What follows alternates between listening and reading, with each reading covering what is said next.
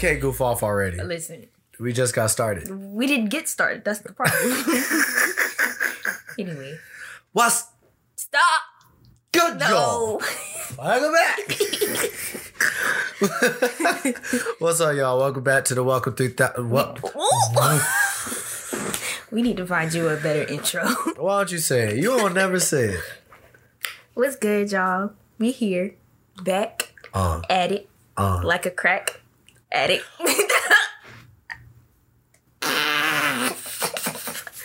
You gonna be shocked like static. I killed the game and I wasn't half bad at it.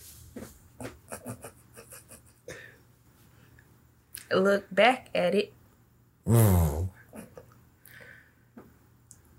You move the metal, but you're not attractive. You a bad magnet. Been 10 years and you still stagnant. Better watch who you calling an alien. You.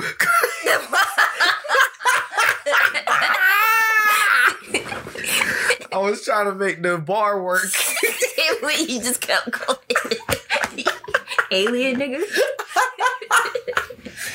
I tried to make the bar work because I said Ben 10. So I said, you better watch who you calling an alien. I tried to make a bar out of it. It didn't work. Welcome back to the Keep It 3000 podcast. I'm Drew. I'm Nessa. And man, um, so yeah, we're not on schedule at all. But we've been having some personal things going on. Vanessa hasn't really felt well over the past few days. So that's why, you know, I know it, we're trying to get back on schedule, but it's going to take some doing. We're adults. You know what I'm saying? We got shit to do. But we here now. We her. We are. So, hey, man, we about to really get into it. We got a great show for y'all motherfuckers. Um, couple updates I want to say, though. First things first, we are on every platform now except for YouTube at the moment. We are on Spotify, Apple Podcasts, Google Podcasts.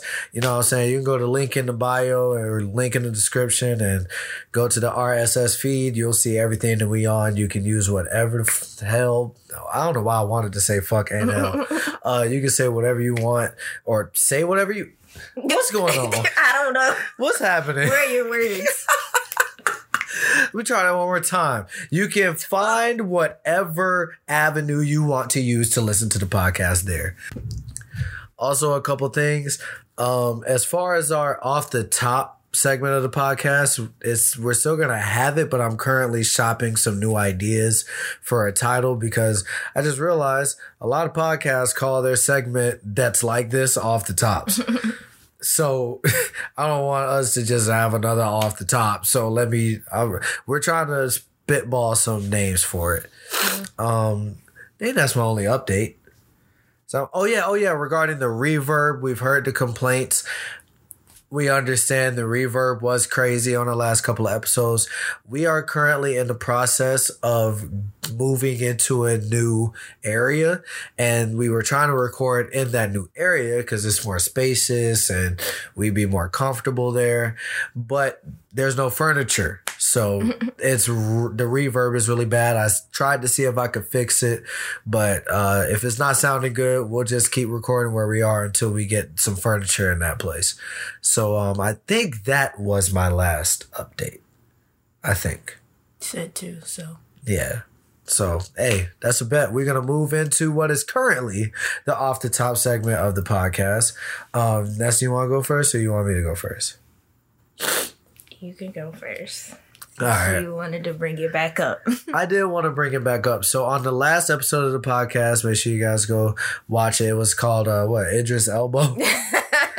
Check out the episode Idris Elbow and you'll see the part one to the discussion that we're about to have. So I basically brought to the table this uh, argument that I've heard that black people cannot be racist. And I brought that up on the podcast and me and Vanessa had a pretty lengthy discussion about it. And um yeah, I don't know. I just wanted to kind of bring it back up just to hit maybe a couple of points that weren't really hit the first time around. Um, Now, my side is that black people can be racist. I believe anybody can be racist towards anybody. And I feel like the argument that no, black people can't be racist because we don't have any power over anybody. We don't have any power over white people. We can't, you know, systemically affect white people negatively. But all that is is systemic racism, which I feel is a branch of racism. There is such a thing as just regular person to person racism. So me walking up to a white person and saying, Hey, I'm worth more than you because you're a filthy cracker. Yeah, that's pretty fucking racist. And that makes me a racist. Like there's there's no way around it. It doesn't matter that I can't, you know, I can't sick the cops on him. You know, I can't I can't, you know, affect his living situation or, you know what I'm saying, imprison him on some false charges. Like, it doesn't mean anything. I'm still racist, is basically my side. And my point was that racism is like when you're discriminated or prejudiced or oppressed. Discriminate is a word. I don't know. We're using it today. Okay. Discriminated, whatever. Doesn't matter. you get what I mean. I know what you mean. So basically, my point was just like, I feel like the fact that, you know, racism and oppression is tied is like you commit an act of racism by being like by oppressing another group of people that are outside of your race.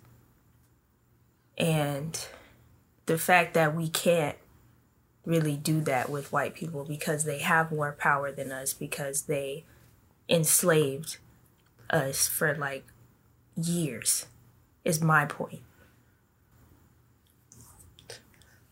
I feel you. Yeah, we just got to agree to disagree on that one. But the main reason I wanted to bring this back to the fold is because I actually thought of something quite interesting. So I know you don't agree with me, but let's just say for the hypothetical If that you white on person, if I side. heard of a white person despite whoever it's coming experiencing racism, I can pretty comfortably say I wouldn't give a shit. Like, I just don't give a shit about a white person experiencing racism, especially from a from a black person. I no, I I don't care. And that may be very counterintuitive, and that may be very hypocritical for me personally, but I'm sorry. I just I can't give a shit about that because no racism that a white person experiences is going to be them getting lynched or them getting chased down and having a slur yelled at them while they get the shit beat out of them. Having dogs chase after them and like Getting sprayed with water hoses spray and, with hoses, nigga. and beat with fucking batons and shit. They're not gonna get falsely imprisoned, shot and killed. Like these are the things that are just not gonna happen. Like that's not the kind of racism they'll ever experience now. So yeah. Now do I want bad shit to happen to them? Do I want them to experience racism? Not really. They didn't do anything to me. It's more just like if you experience racism as a white person, the probably worst thing you'll experience nine times out of ten is being called a cracker. Man, man, I wish the only thing I had to worry about was being called a nigger. I wish that was the extent of it. If if if it has to be like this, I wish it was just that. Like, bro, like that's that's probably the worst you're gonna get. So I I think you Like, got it pretty have good. To acknowledge your privilege to some extent. it's like you may be going through a lot of shit and you may be getting bullied, whatever. But it's like you don't have to worry about walking down the street in a hoodie or something like that. You walking home With the police- Skittles. with Skittles in your pocket and you just eat them. And a police officer walk up to you. Nah, be was like, for his moms. Well, still, Yeah. it's just like if a Or I'm pretty sure you- uh somebody about to be they about to be mad as shit. They about to be mad as shit. How you don't know the details of the Trayvon Martin? Listen, there's so many of them. It's hard to keep track. I feel like this story is the same. it's the same story regardless of what is in his pocket. They they just keep switching the names out. Shut up. Look, That's not funny. look. They, the names are just stickers. They they just put names together. I be thinking some of these sound like they got this like two first names. Trayvon Martin, Breonna Taylor. Look, one day, let, let me stop. Please. That was One day we gonna get a Johnson of- Henderson, and I will be like, out "What? of pocket. Ain't no goddamn Johnson Henderson." Out of pocket. I'm sorry. It is out of your pocket. Okay. It's way Listen. out there. Listen, as black people, sometimes we got to get through it by laughing. We just we just gotta laugh our way through it. But so we can agree there. Like, it's really hard to have empathy for a white person experiencing racism. Yeah. Like, you are so lucky that all you have to worry about is being called a cracker maybe once in like what every other six years because it's not gonna happen like that. Yeah. exactly. Yeah, so I'm glad we found somewhere to agree. you know, the last you kind of whooped my ass in the last podcast. I'm not going to front. You was you was pressing me, and I did not have I didn't have responses for you. I didn't have a defense. You was pressing me, Vanessa Jarrett, attorney at law, Attorney for hire. attorney for hire. You lost your job already. What you do, goddamn? Goddamn, I called a white person a cracker. Nah, we're moving on because all you want to do is play, and I have time to play. I don't play with no bottle. Baby, would you please? would you please chill? I'm chilling. I no, I don't think you are. You need to be chiller than that. I need to be chilling in that. Shit. No Cory. No chillers art. Yep, that's that was the that was the that was the. Speaking of Cory, we're gonna move on to our what's You, you did that on purpose. You tried to segue. I didn't. No, I no. didn't. I You didn't. tried I promise. I didn't. You tried to segue into that real quick. You tried to slide in there. I see you. I see Bro, you. I swear it was off the dome. I swear, bro. I, I swear, if I clip, oh Lord, it was off the oh dome. Oh Lord, Lord, Lord, oh Lord. What? Do we need to stop? Cause you clowning. you is off the perk. Oh, not all the time, uh, people. Oh, all Use time. your common sense. Use your common sense. Anyways, I don't need no tissue. yep, stop. Yeah, yo, pet. Anyways, I'm sorry. I'm sorry. I'm sorry. so,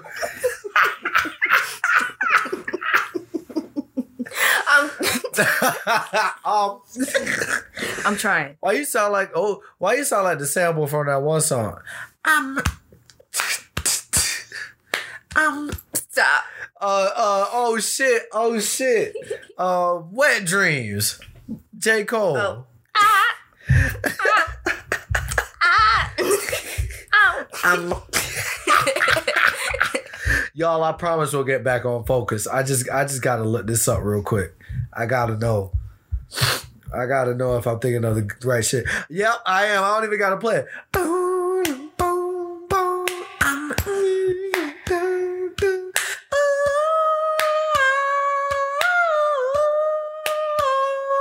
I'm gonna take y'all back, man. As I do so well. Nothing like that. Uh, it wasn't nothing like that last time. She was in my math class. Long hair, brown skin, with the fat ass. Okay.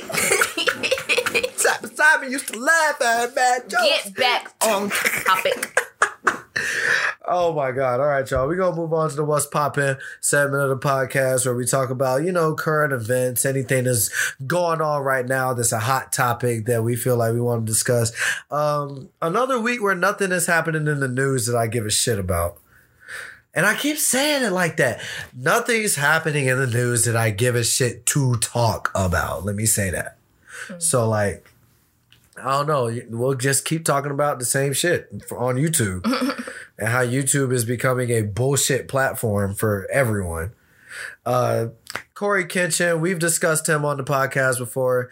Very popular YouTuber, especially in the black community. Very, very, very, very popular YouTuber. And, um, you know what I'm saying? He basically does the playing video games online thing, but he also does reactions and other kind of videos. He's very, very, very funny and actually very smart. And I'm growing to admire the man. And y'all twins. no, we're not. Yes, you. Are. I have a witness. I look nothing like him. No, not for that. one. First of all, that's not even what I meant. I meant y'all personalities are the same, nigga. Fuck you. Man, we we, we kind of similar. Kinda. We Kinda. literally had Chris say he reminds me a little of you. Actually, Oh my that's what he said. He said that Christian, if you listening, you still a bitch for that shit, man. because it's true. it ain't the truth. Yes, it is. You're just like Man, anyways. Uh, Cory Kenshin, he went on a hiatus for a little bit. He came back, and um, when he came back, he actually came back to some fuck shit. So he posted a video of this game called the Mort- Mortuary Assistant, and he's playing the game. You know what I'm saying? It's a pretty fucked up game. It's pretty scary, and um, apparently, this video was up, and then it got taken down a few hours after it went up. And Vanessa and I thought that was weird. And actually, I we think we were watching in the middle of watching it, and it cut like it. Just 30 cut off. minutes, 20, 30 minutes into the video. Something like that. and the video was literally literally up for like a couple hours Right. because we saw it and you called me and told me and i was like Mhm. yeah i saw it and then we was like okay we could watch it later then we came Mhm. we started watching it and it just cut off it just cut off. and it wasn't on his channel I couldn't find it no more. It was just gone. So I was like, oh, okay, that's weird. Me and Vanessa thought he was maybe just, you know, editing something or trying to add something in. Or maybe he got copyrighted and needed to. because that was my something. first day i was like maybe he got copyrighted for something and youtube took it down Right. and then it didn't come back on his page for a minute and then he posted the video Right. like of him you know talking about it talking about it, yeah. And now Vanessa and I have not really discussed this video, but Cory Kenshin uploaded a video. It's called um, YouTube favoritism and racism, or the other way around. I don't remember how exactly Yeah, it I think it was. was favoritism and racism. Okay. like. And um, you know, we watched it. Definitely not used to seeing Cory be so serious. Now he was kind of serious in the comeback video when he was talking about his toxic fans, which we spoke about on uh, one of the previous episodes. But he was still, you could tell he was being serious, but he was still like adding moments of levity in the conversation. Mm-hmm. This didn't feel like that. At all. This uh, he started the video by letting us know that he is about to take this video very very seriously. And he did. There's not a single meme, you know. For those who don't watch him, Cory Kenshin is one of those YouTubers that, you know, he'll insert memes after he says something or after something happens in the game, he'll insert some kind of viral meme. So there were no memes in this video. There were very few cuts especially for a Cory Kenshin video, there are very few edits. And no joking. Nothing humorous. A, a little bit of situational humor just because the situation is so fucking dumb. Yeah. But yeah. Very serious video from Cory, pretty much explaining how whenever he comes back from a hiatus, he's trending for a while. Yeah, he's like number one for like first couple days. Right. For a few, I think he said for a couple weeks at one point, he was number one trending or something like that, or yeah, maybe or for week. his like his 10 million comeback. I think that's when he was like he was trend like that video or whatever was trending, and then like YouTube did something to his old video. right. And even with his comeback video this time, that shit was trending for a minute. Right. I kept looking at the trending page, it kept being on there. Yeah. I was like, damn, like, so like it, he's basically explaining in this video that whenever he comes back from his hiatuses and he's trending for a while, he run into some bullshit with YouTube. Right. He get like copyrighted or age restricted. age restricted, and like it's like it really does feel like to him. This is how he was explaining it. He really does genuinely feel like YouTube is targeting him and scrutinizing him more than they scrutinize any other channels that are you know of a lighter skin tone. And Cory Because it was basically like he his video was the only one that got age restricted. yeah, Even when he looked up like he looked at um ah is it McAllis I don't remember. or maybe not I don't know but yeah I, I recognize the someone YouTuber like that's in the similar like subscriber range. He looked them up and they happened to be white, and he was just like, "Let me." I thought he was Asian. video. Is he? I don't know. I think he's Asian anyway, he went to his video and was like, "Let me see if they age restricted his video," and Mm. they didn't. they hadn't And he was like, "Let me see if like." Because remember, he had someone on the team, hmm like a representative. his YouTube rep yep So he like emailed them and was like, "Hey, my video was age restricted, and I don't know why, even though everybody else is posting the game." And then I guess the rep was just like, "Well, maybe it was this part. Maybe they age restricted you for." it." So when Cory went to the video, like of the guy, uh-huh did you find it? no Well, when he went to the video of the guy that had, you know, didn't get age restricted, he was just like he Markiplier Markiplier that's his name Markiplier but is he Asian? oh let me look let me look let me look look look let me look let me look let me look look look uh Markiplier he looks of some sort of ethnicity that's not because I've seen him a lot. Yeah, I've watched him before. He looks like he's Asian to me. He doesn't look like he's just white. Maybe Italian. I don't know. but I just know he ain't just white. Anyway, basically went to Markiplier's video and was like, he literally has the same part that I had that could have, I guess, age restricted him. Yeah. And I'm just like, yeah, that is weird. Very weird. And then like, you know, they they took the age restriction off when he sent the information about Markiplier's video. And then, you know, when he's when Cory is basically like calling them out on their shit, then they go back and then they age restrict Cory and Markiplier. And it's just like I've heard this story too many times. Like I keep hearing this story about YouTube fucking up Right. or maybe not fucking up. Because remember what I always say: the system is not broken. the system works exactly as it is intended to work. Mm-hmm. So maybe not fucking up, and you know scrutinizing channels, Right. black channels, smaller channels. And I felt everything Cory said in that video. Yeah. I felt it. Cause it's just like it felt like to him as soon as he start popping off and seeing some extra growth, here they come trying to stump that growth. Right. Like as soon as he come back and he's trending for a while, it's just like, oh no, we gotta, we gotta stop him. Fishing out a copyright from like a video from like five years ago. It's like, what are you doing? So that shit was weird. I did, and I did that thing that he said to do in the video when he was like, log out of YouTube and scroll. I did it right here in front of Vanessa. I logged out and I scrolled the homepage. Yeah. You can easily tell who their favorites are. Yeah. And none of their favorites are of darker skin tone. And if they are, they're playing sports. Right, or doing something music related. so, and and this is not me calling YouTube racist or saying that the people that are working up there are racist. I don't know. But there is definitely some favoritism. I know that.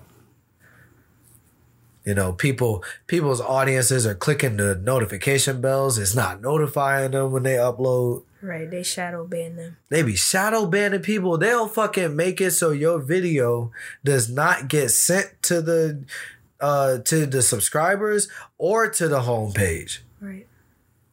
It's almost like you didn't upload nothing. Except if they go to your video, like if you're if they go to your channel and like see that it, you uploaded, it's like what wait. Bruh. But then sometimes it don't even be allowed in the upload. That's true. Cause like when you're shadow banned, I don't know if it's like cause at least okay, on TikTok it's like if you get shadow banned, like your sound might be taken out or like they'll take down the video or like they don't send notifications or like they don't put it on your for you page. So it might w- work similarly on YouTube like they sometimes take it down or they'll cut your sound out or something like that. I don't see why YouTube is age restricting age restricting videos where the YouTuber already clicked the button that says this is not for children. Right. If they already clicked that, why are you age restricting them? Now, if you're just trying to get at them because you feel that whatever's portrayed in the video is inappropriate for their advertising, if you just demonetize them, I understand that a little bit more. But going as far as age restricting it, Right. when they already clicked the box that said they don't want kids to watch it, what the fuck is the point of the box if you're just gonna disregard it? But with Cory's videos, like anyone could watch them. Oh yeah, well yeah, that's true. But so does he do? He doesn't click that button. Probably not, because he doesn't even like even when he's playing games that have cussing in them, he cuts. He bleeps out. them out. Yeah, and he so, doesn't yeah. cuss in any of his videos. you're right. But okay, so you age restrict them, but you don't even give them the segment of the video that's a problem. Right. Like I've experienced this not c- with playing games and shit, but like when I was I was doing music reactions for a short amount of time, and you know it got copyrighted.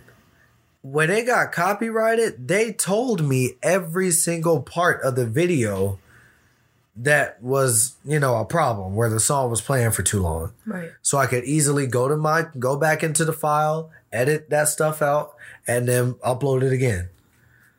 Bro, when you get fucking age restricted, they don't tell you what the fucking problem is. Right. They don't tell you what parts or nothing. You just gotta fish through and play a guessing game and keep uploading and uploading and uploading just to see what may be causing it. And it's just like the part that, you know, the YouTuber had told him that might be the problem is literally the part that Markiplier had too. So it's like that wasn't the problem, obviously, because he had it. And other YouTubers too had it. So I really don't understand. So, yeah, we basically 1000% agree with what Cory was talking about. Uh, is YouTube racist? I don't know, but they're definitely they definitely show uh, favoritism. And you know, as far as them being racist, listen. I think every big company is racist. every big company owned by white people is racist. like it just is old rich white motherfuckers are racist. Like that's just that's just it. Poor old white motherfuckers is racist. Oh man. So I wanted to transition this conversation actually because we're talking about a YouTuber. I wanted to transition it over to something that I found interesting over this past week. So you know, like me and Vanessa, we love Stu- uh, Steven Universe. I almost said Stoonin Universe. What the fuck? Who's? Stoonie? Who is Stoonin? Anyways, me and Vanessa love Steven Universe. Uh, she was a super stan of it, and then she recommended it to me. We watched it together. I've fallen in love with the show, and um, you know, we've been talking about it a lot, and we've actually been attempting to watch this very long video Heavy on on YouTube. attempting. For real, like it has been a struggle. We are not even what? We're not even a fifth way through that video. No, I think we got a little bit more than the last time and the time before that. Oh, What are we like the thirtieth minute? Because I think it's a little longer than that because it's a three hour long video, right? I thought it was two. Oh, well, it, maybe it is two. I'm but I'm pretty it's sure we got like 40 minutes in, 45. You think so? I think so. Because we skipped the part, remember? Like we skipped Oh yeah, you're right. It, it was two hours, and we got to fifty. Okay, So we've gotten to fifty, but this is over four attempts right. of trying to watch this video. That is called. I'm not gonna like tell you like who it is. I'm not gonna. I'm not telling y'all to go watch it, but it's called Steven Universe's garbage. and here's why. and here's why. And there is someone talking. I don't know if I can't really, you know, I it sounds like a dude, but when I look at the channel uh, cover art, it seems and the and the name of the channel too. It seems like it's could like I don't know what's going on. I don't know either. It seems like it could be two people or they could be trans. I don't know what I don't know what's going on. So I'm just gonna refer to them as they and them. Um and they excuse me, they pretty much were going into why they thought Steven Universe is garbage. Now, let's stop right there. I personally not attacking anybody that does it, but I personally think it's a little weird to upload a two hour video of why you hate something. Me personally, when it comes to art, I just purely do not see the point in talking so, talking at so much length about something that you hate. I just will never really understand that. I, w- I would never really want to watch a two hour video of someone explaining to me why they hate something. I'm not judging it. It just feels, it just seems weird to me. Hmm. So, with that being said, though, he goes into the video, or they go into the video, and, you know, I notice immediately that they just can't seem to stop. They just can't seem to stop talking about Rebecca Sugar, the Steven Universe creator, like negatively. negatively. They just can't seem to say Rebecca is incapable of writing this and Rebecca is, you know, headstrong. Obsessed with this narrative. obsessed with this narrative, obsessed with her agenda. Rebecca can't see Rebecca's a terrible this and and I'm just like it it's been very difficult to get through this video. One because we feel like their takes are bad. Now that may just be because we disagree, I mean, but they genuinely do kind of feel like bad takes because most of them, I feel like it's like okay. There's maybe one or two that we kind of was just like, oh, okay, like I never thought about it like that. Like explain, and then he'll come back and be like, yeah, because Rebecca Sugar. Da, da, da. I'm like, okay, there you, you lost me. lost me. So it's just like even the ones that are the least bit of credible is like gets all taken away when you start like bashing someone. because when they when they were talking about how things in the story get resolved too quickly i was like okay i can agree there you know that's been Somewhat. you know that's uh, somewhat you know that's been my biggest problem But it's Universe. just his examples didn't match his argument. they the, the examples didn't match the argument but then they put their foot in their mouth again by starting to insult rebecca Right. and it doesn't make me want to hear you out anymore because it feels like you've got some kind of vendetta against the creator. Right. So it made me want to bring up this, right? I personally feel like we as human beings, we are smart enough and we have a wide enough vocabulary that we can critique someone's art without making the artist feel like shit. I feel like we should be able to do that. I feel like we should be at a point now where when we, when we discuss art, we don't use words like garbage, trash, uh, useless, worthless, sucks. Now, I'm not saying we should sugarcoat around our opinions. I'm not saying we should tiptoe around it. If the director of Morbius came to me and asked me, "Hey, so what you feel about Morbius?" I'm not gonna be like, "Oh, well, it wasn't really for me," but no, I'm gonna be honest. I'm gonna be like, "I'm gonna be honest with you, dude. I kind of hated it." You know what I'm saying? I just I didn't like the writing. I didn't like the characters. I thought the film was kind of boring. Like I, you know, I I like a lot of your work, but that one, yeah, nah, it's a no for me. Unless I'm in public. Like unless I'm on camera, let's say I was like in a business where I was getting interviewed and if someone asks me about Morbius, I'm not gonna start saying how much it sucks on air. I'm gonna be, I'm gonna be. You gotta be politically correct. They say you gotta be uh, media trained. I gotta be media trained. I gotta be like, hey, you know, Morbius, you know, it wasn't for me, but you know, it got a pretty high audience score on Rotten Tomatoes. It's resonating with a lot of people. So you know what I'm saying? You gotta, you gotta play the game a little bit. You know what I'm saying? Right. So it's like, I'm not saying to tiptoe around your opinions. I'm just saying we can let somebody know that we don't like what they created without critiquing them. All right. Critique the art. Leave it at the art.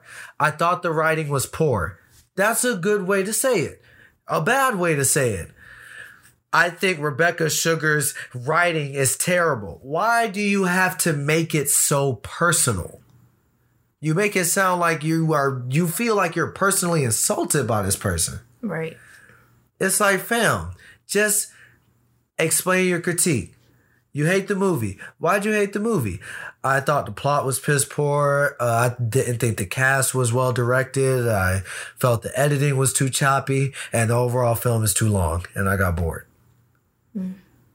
Nothing that I just said was sugar coated. Nothing I just said sounded like I was trying to tiptoe around and preserve your feelings. I don't want people to preserve the artist's feelings. I want them to not actively try to insult them. Right. Critique the art is all I'm saying. Because it's like what you think is garbage, somebody else may like. So it's like if you're just like everybody who likes this show and everybody involved in this show are idiots, it's like, God damn. It's like you really.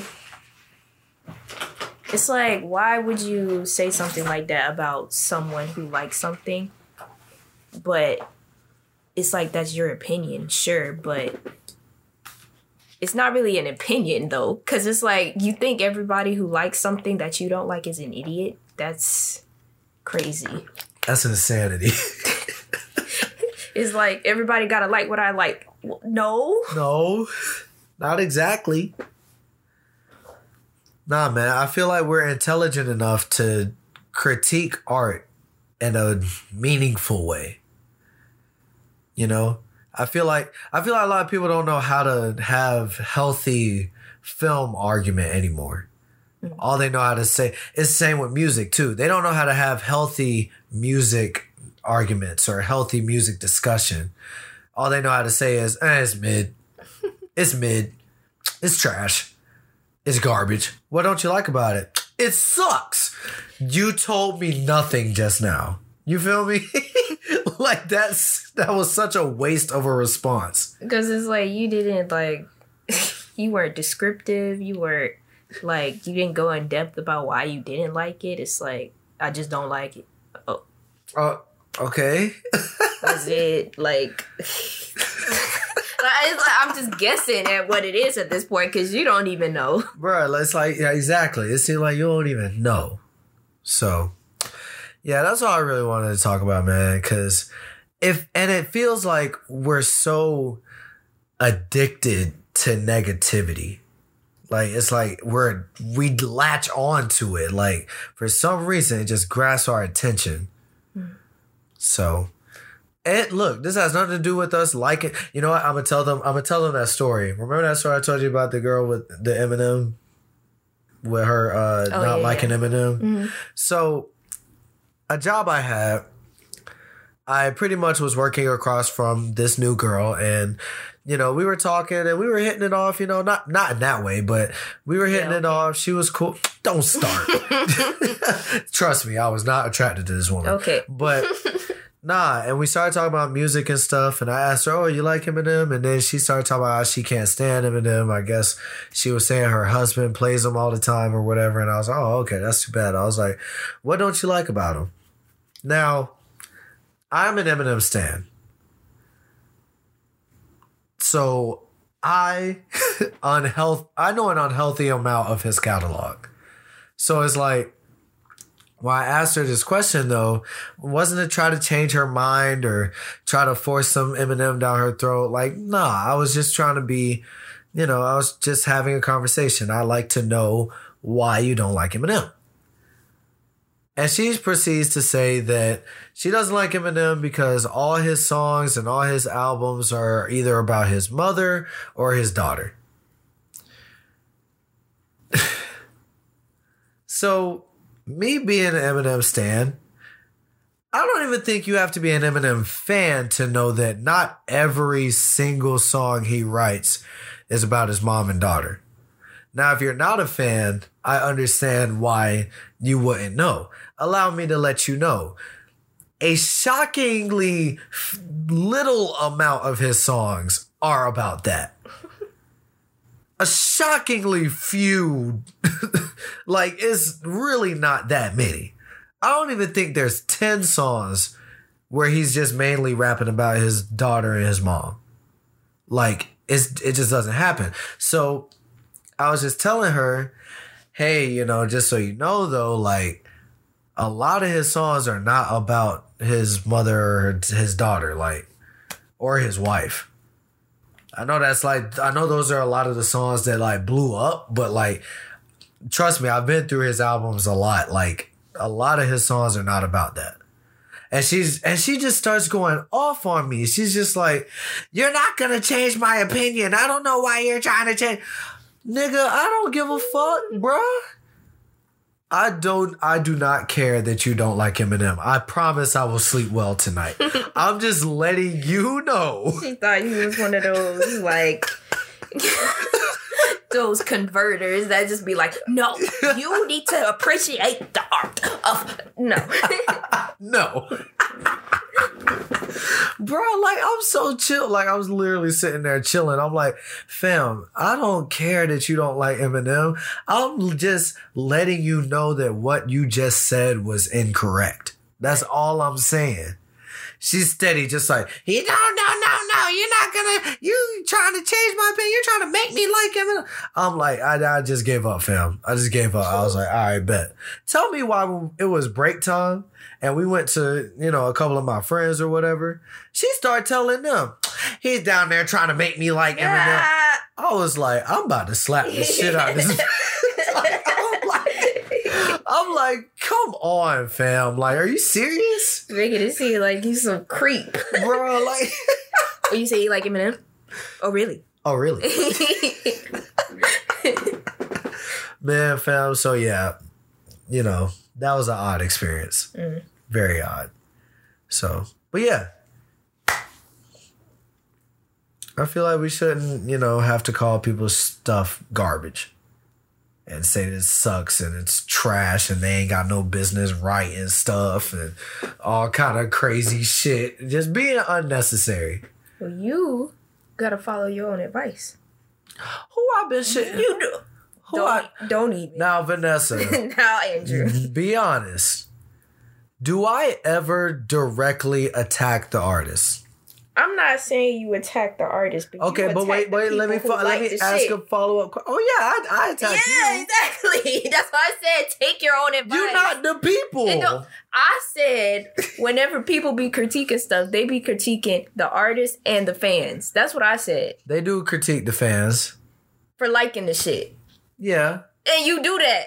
Okay, so let me let me explain, right? oh, don't. Let me explain. You are full of shit. You can't present it to me and not let me defend myself. Uh, Come on. Come Ooh. on, dude. Uh, You told me that she was ready. My throat about dry as the Sahara Desert. Well, Don't why did you? fuck with me. Why did you even suggest to talk if you weren't even ready? Can I sip? Yo, dry mouth ass. Hey, Crusty little.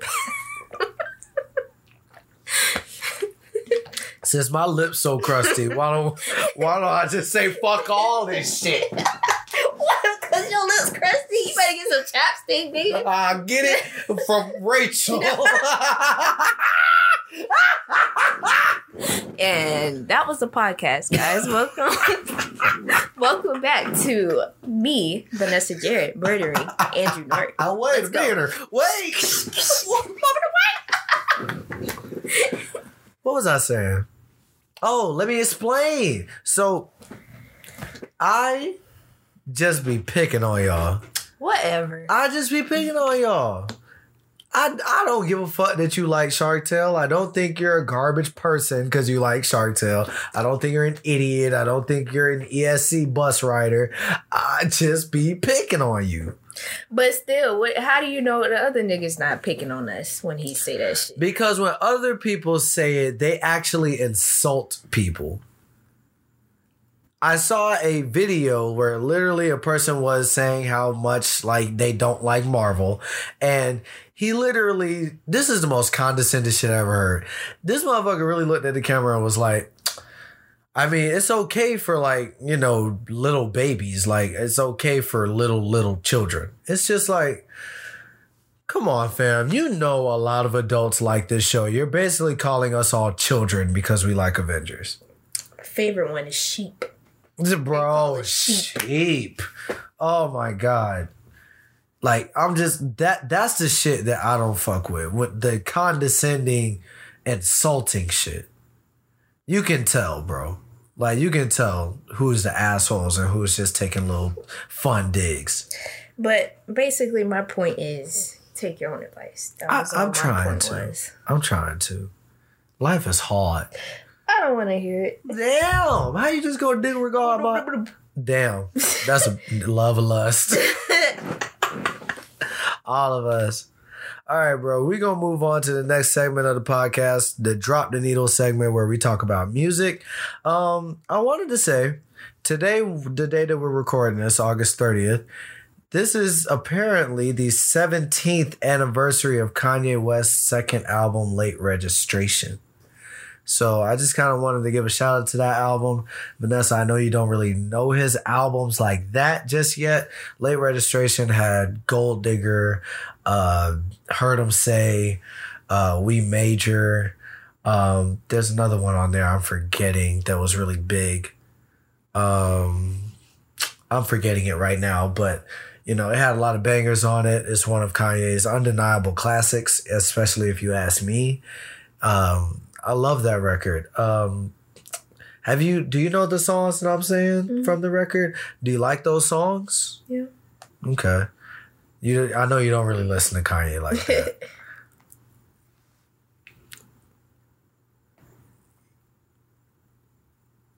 yeah, I know. what I'm saying. I mean, like you said, I really listen to Kanye. Oh, t- touch the sky. That's what I was thinking about. Touch the sky. You know that song? No.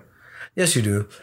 How? Why? Why would you even ask me if you if you know that?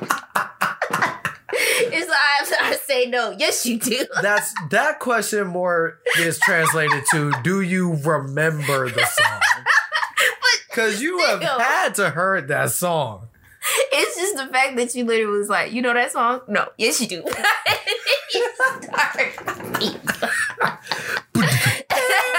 Gotta testify. Stop. Come up in the spot looking extra fly.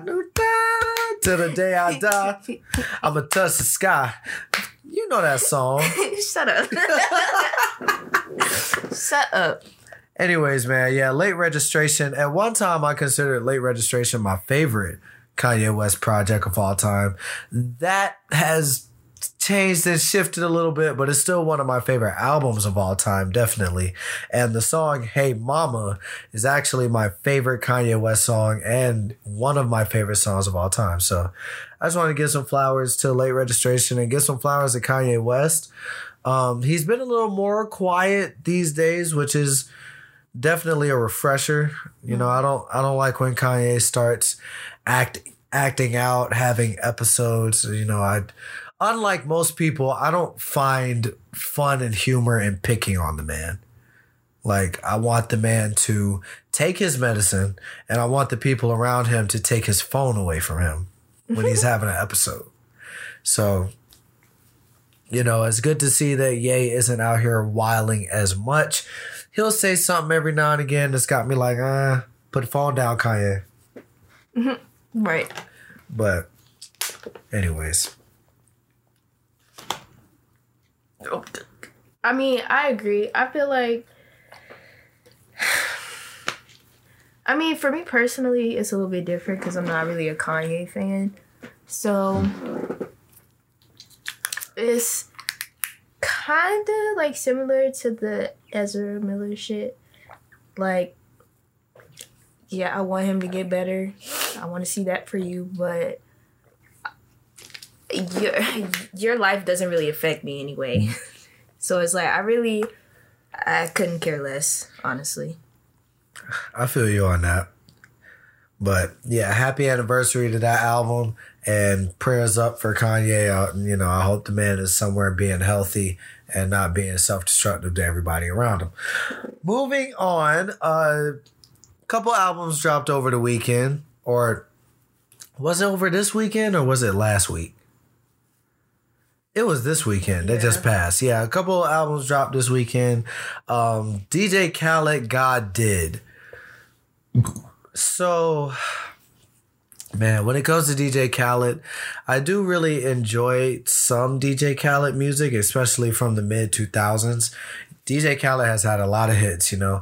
I'm so hood. Welcome to my hood. Uh, you know, uh, what's what's the one where, where you gotta put your hands up or some shit?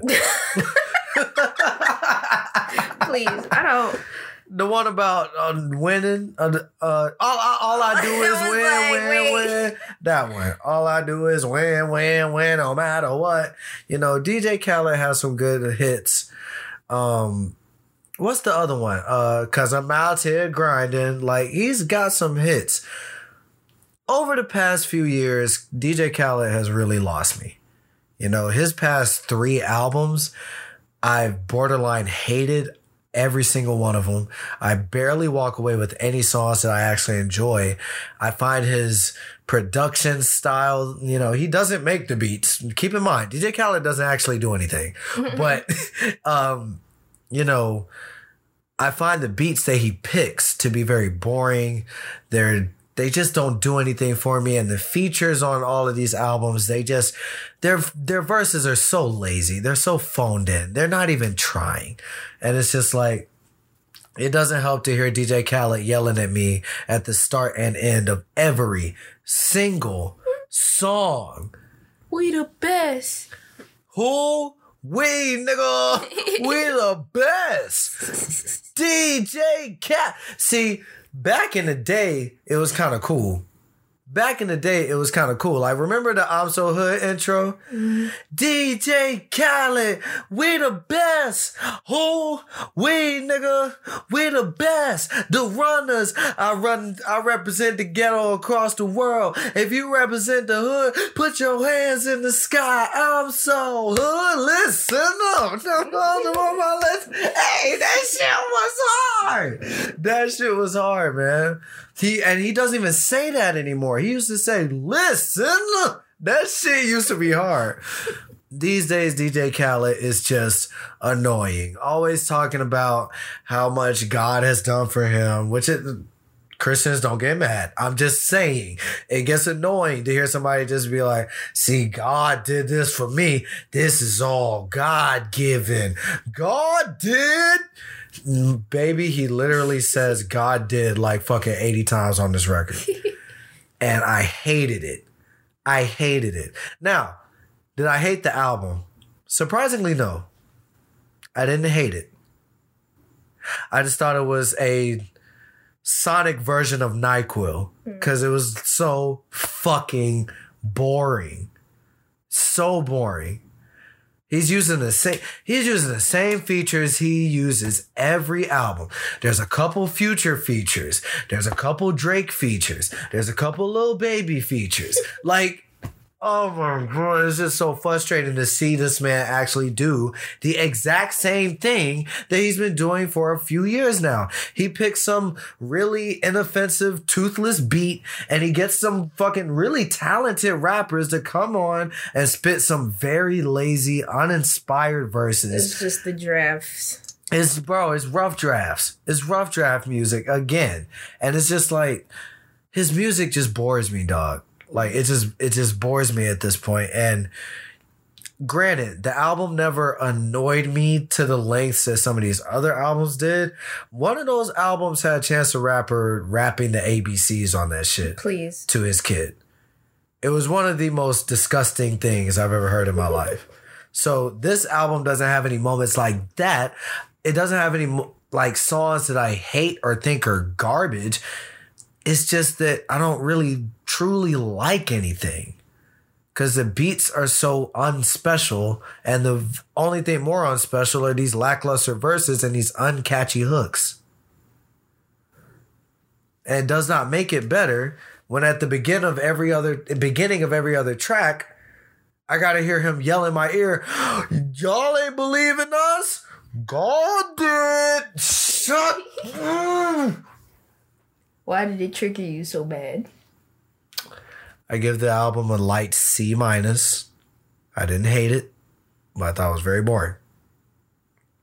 So, I know you don't listen to DJ Khaled. No. I'm, I'm sure you like his hits. You know what I'm saying? He's got his. Forgot about one of the biggest recent ones. Wow, wow, wow.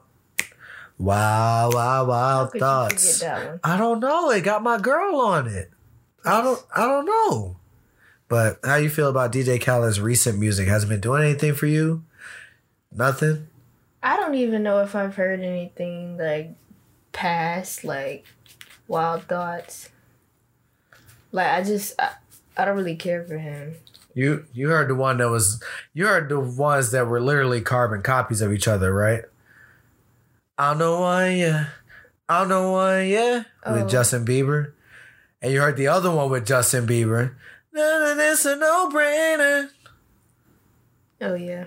It's literally the exact same song, just minus a Wayne verse. it's literally the exact same song. They both have Quavo. They both have Oh and uh somebody. I'm forgetting. Chris Brown? Chris Brown, I think, and they both got Chance, I think, on it too. I think the first one had the Migos and the second one had Chance. Oh yeah, you're. I thought Chance was on uh the first one. Maybe. Look, now I gotta see. No, I think okay. I think Chance was on the first one, and Migos was just in the back. Like they were in the video just for some reason. Yeah, Like Quavo did a verse, but the Migos was all just there. yeah. I'm the one has Chance the Rapper, Quavo, uh, Justin Bieber, and Wayne, and No Brainer. Which No Brainer is a horrible song, by the way. The song is awful. It has Justin Bieber, Chance the Rapper, and Quavo. It's literally the exact same song. Which one am Wayne. I thinking of? I don't really know. I really don't know. But it's like you know what I'm talking about. I feel like I do, but I'm not Maybe. sure. Maybe I'm thinking of something else. You might be. Are you talking about that old song with uh Chris Brown and Wayne and Oh, you talking about "Hold Me Down" yeah or "Hold You Down"? or hold you down? Yeah. It wasn't with uh Wayne. It was Chris, August, Trey Songz, and um. Wayne was on that too. I thought it was 2 Chainz. 2 Chainz might have been on there too, but no, uh, Hold You Down had a. No, I'm sorry. You're right. You're right. No, we're thinking about two different songs again. I'm thinking of. God damn it. Why are there so many? this nigga got too many fucking songs. Wait, man. was it with 2 Chainz? No, 2 Chainz was not on that. It was a Wait, bunch of. who? oh, it was Future. was it? Yeah, I It was, was like, Future. it had to be somebody that like I know, but I don't listen to. Which that song is lit. I hated the remix, but the original song is lit. It's not jealous. It's not gold slugs. How many times? Oh, with Yeah, Chris and Bi- and with- Sean and Wayne. Chris, Sean, and Wayne. I'm sorry. We should never talk about DJ Khaled this long. Let's talk about somebody that's actually talented. JID dropped an album.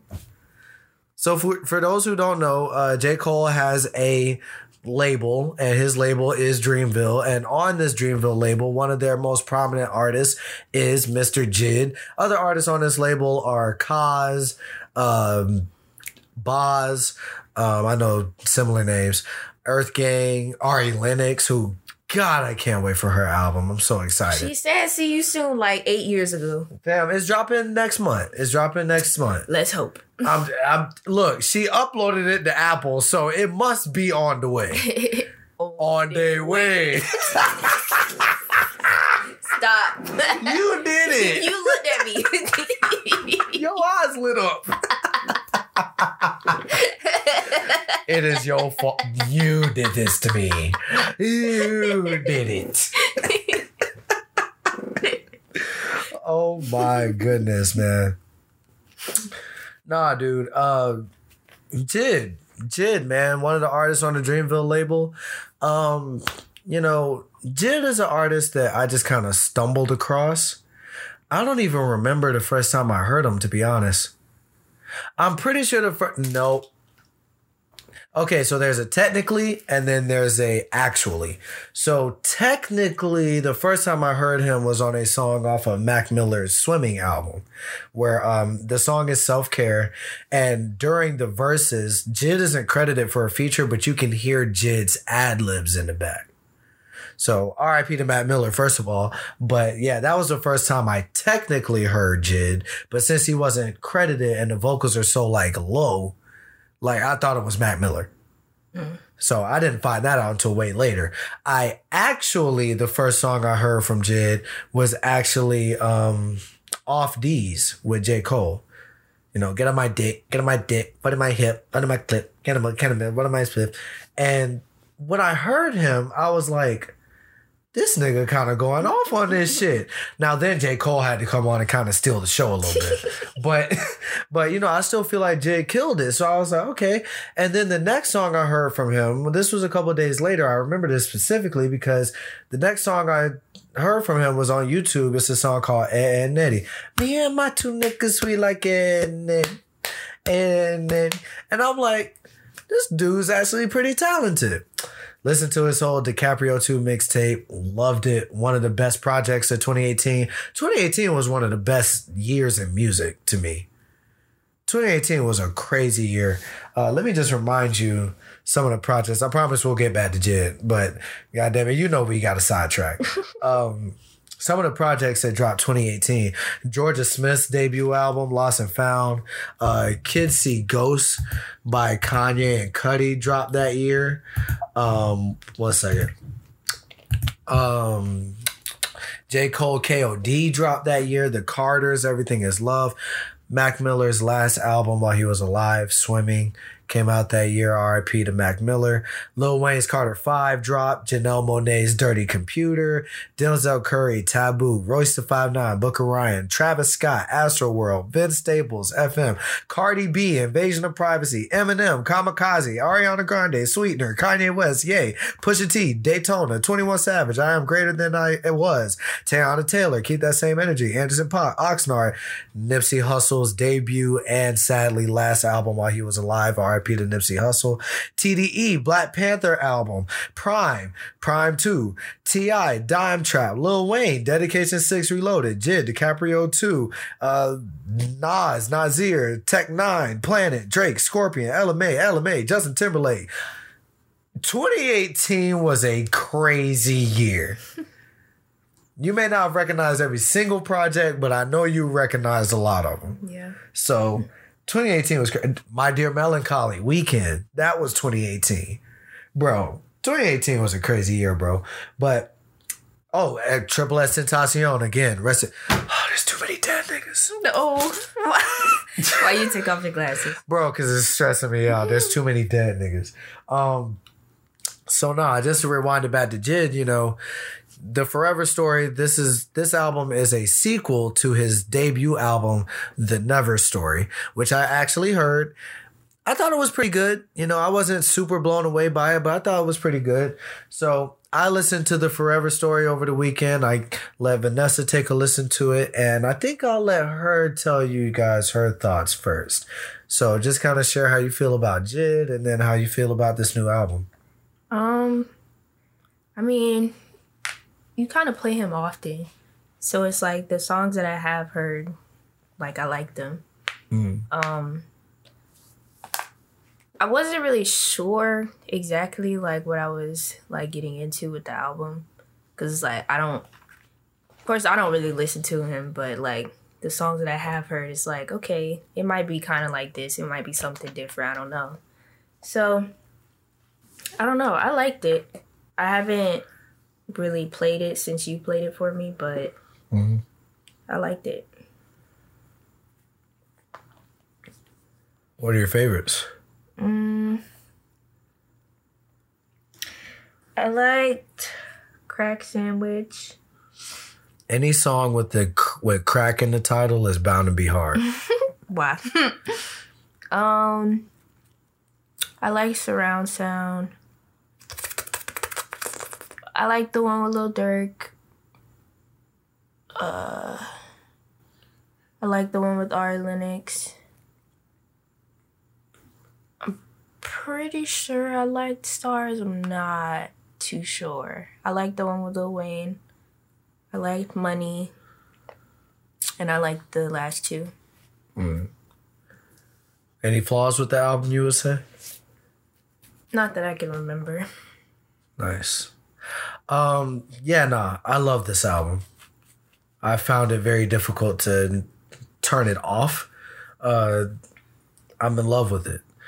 Uh, right off the bat, it starts off banging with Radar, which has this great beat switch. Like, god damn, there's so many great beat switches all across this album. But yeah, you can definitely get that feel for Jid's style. You know, he has that nasally voice and his flow is very eclectic. He can speed it up, he can drop it back down, and it's fire. Mm-hmm. Like just to hear the nigga spit, just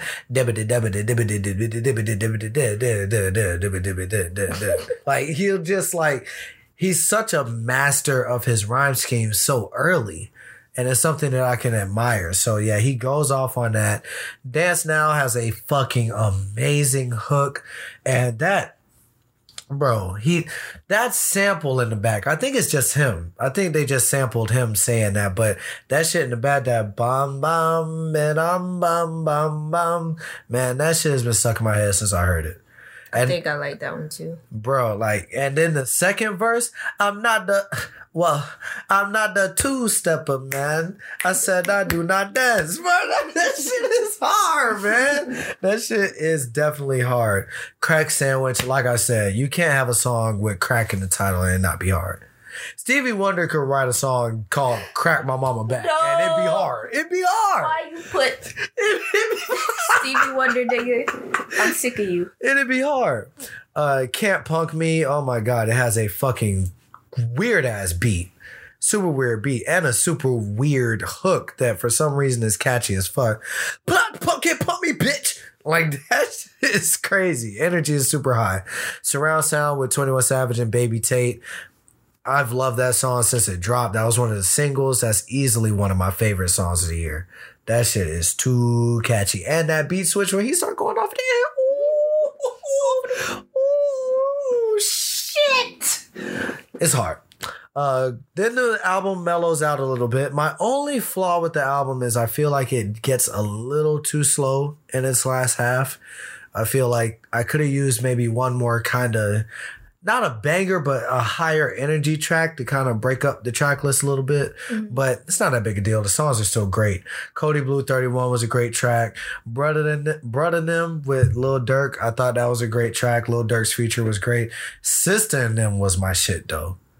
Really loved, really loved hearing Jid's content. Jid has shown himself not to be one of those rappers that's just gonna and not actually talk about anything. You know, he'll actually slow it down, get a mellow beat. The dude actually seems to be really soulful, and he has a very nice singing voice too. So anyways, yeah, this album is great. If you haven't heard it, I would definitely check it out. My favorites, easily Radar. He was going off on that shit. Dance Now, Crack Sandwich, uh, Can't Punk Me, Surround Sound, uh, System, Can't Make You Change with Ari Lennox, Just in Time with Wayne, and Lauder 2.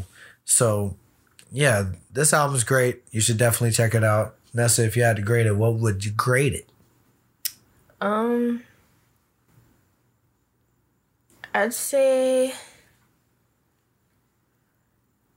I'd say an A minus for now, just because I want to listen to it again. But So you do want to hear it again. yeah, Nice, nice. I'm with I'm with you. I'm feeling a I'm feeling a strong A minus. Very likely to dip into that A because I've been I've been playing it a lot, like a lot, a lot, a lot. So yeah, man. If you haven't listened to Jid, check Jid out, but also listen to the rest of Dreamville, dog. Like they got a good roster. Bas is really good. Cozz is really good. Um, Lute, uh, he's really good. Uh, EarthGang is great. Jid is great. Ari Lennox is great. We all know J. Cole. So, all right, y'all. That wraps up the uh, drop the needle portion of the Keep It 3000 podcast. We're going to be right. podcast. Pro- I was trying to just, you couldn't let me keep going. Nope, I was trying to sideline it. You Nope. wouldn't let it happen. nope, Why? nope. Why? Why? Man, we'll be right back to the podcast. Y'all stay locked.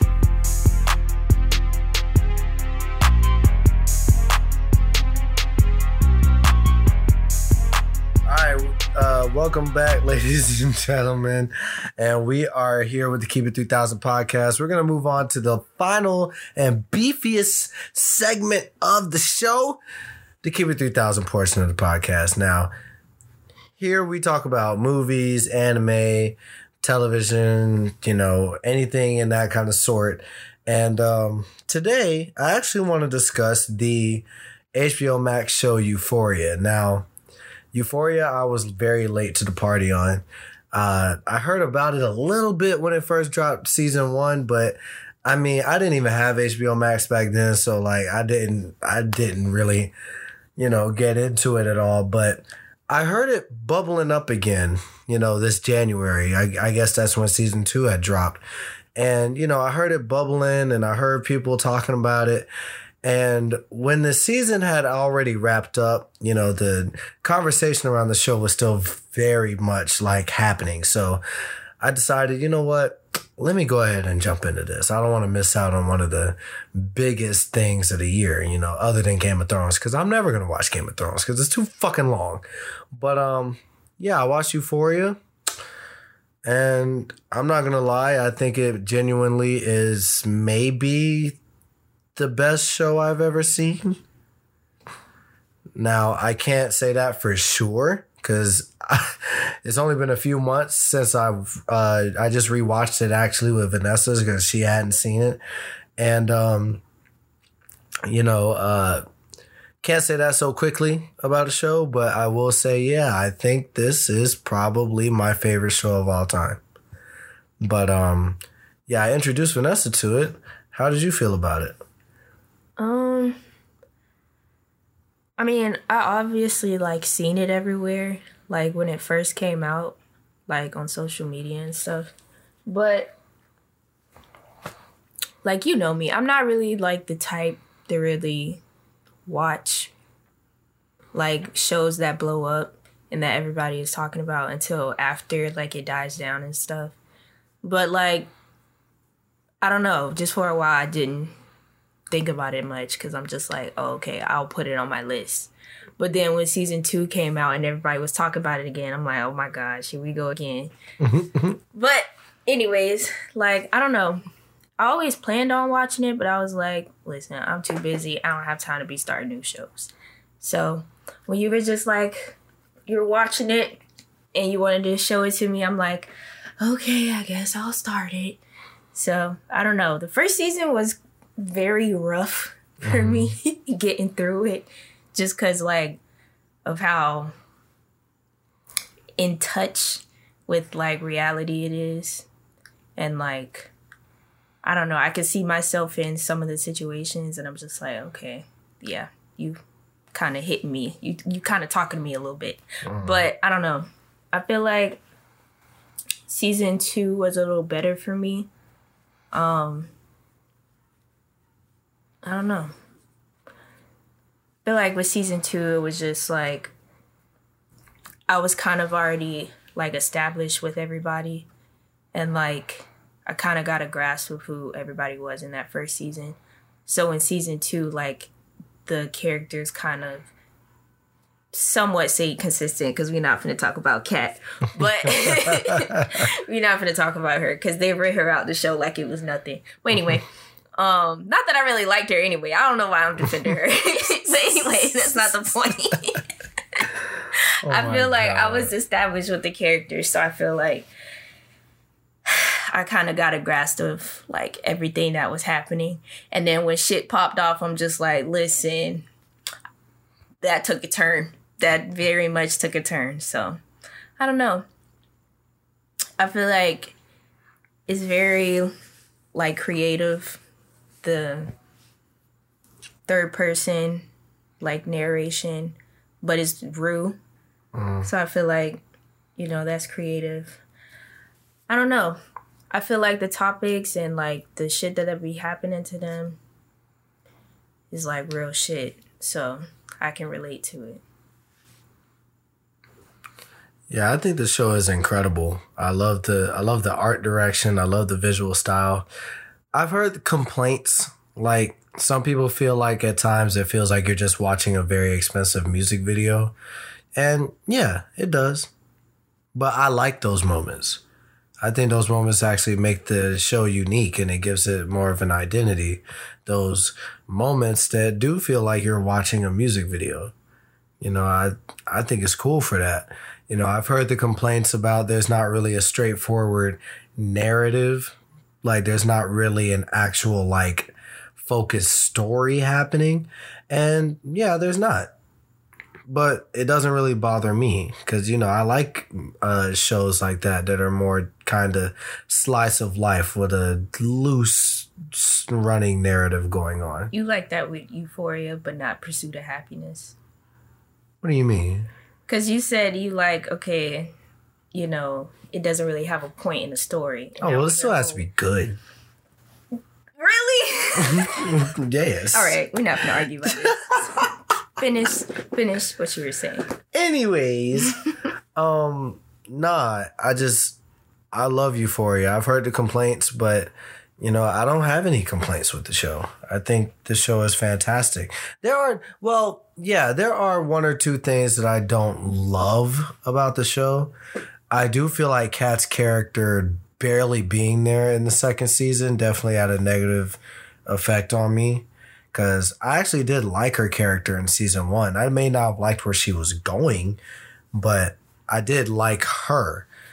And then we get to season two, and you know, most people know the actor was having some troubles with the director, Sam Levinson. And, you know, the actor for Kat is a um, lady named Barbie Ferreira. And, you know, Barbie and Sam would argue about, you know, the direction of Kat's character. So it's pretty obvious that that played a part in why Kat is barely in the season. Um, characters like McKay from the first season are not here. They're not present. But you know what? Those things don't really bother me because season two gave me something which I found to be very interesting. It made me love characters that we were introduced to in season one I didn't really care about like that. You know, I didn't really care about Lexi in season one. I love her in this season. Like she is awesome. You know, um, and it makes me care about, you know, characters I didn't think I would give a shit about, you know, like like Cal. You know, from season one, I just looked at him like this, yeah, you're a fucking worthless piece of shit. And yeah, fuck you. But by the time season two came around, yeah, I actually did feel a little bit of empathy for uh, Cal. I may still condemn his actions, but, and I still think he needs a lot of help, but yeah, I was able to feel his character. So, you know, yeah, I love the show. I think the show is fantastic, and I'm excited for a season three whenever that happens. But I think they're supposed to start filming this year, so hopefully we won't have to wait too long. Yeah. All right, moving on. We are going to move on to the next topic, which is so, okay. this was kind of funny. Why don't you tell the people about our little um, Halloween movie experience up until this point? Because I find it to be pretty entertaining. Um, did we do it for Halloween? It, was that our Halloween thing? Was it? Did we do it on like in October or on Halloween? It was. I'm one, pretty sure like we just did it for October because you know it was when Halloween Kills came out. That we started back from the first one. Right. Okay. And Halloween Kills came out in October. On. Halloween. Well, we saw it on the 28th. Okay. We saw it on a Thursday on the 28th, which leads me to think maybe we went on to the first day showing, Probably. But I don't know that for absolutely sure. Anyway, why are you looking that up? I found Base. it. Oh, It was October 15th is when it came out, so it was out for a little bit. okay. Well, still, it's just so crazy because we were just like, why don't we just watch, like, not all of them, but like at least the first one, and just to get an idea of like what we're getting into with this movie. hmm and it's it's just so funny because it's like in my head i'm just like listen i know mike myers is that nigga bro. Like he's just crazy. And i just feel like watching that movie was just gonna confirm what i already know. It's fucking insane. But anyway i don't know i think the first one is definitely better than all of the adaptations after that um Really? I feel like it's definitely aged a lot. A lot. but I don't know. I feel like like for the most part it was a decent movie. Mhm.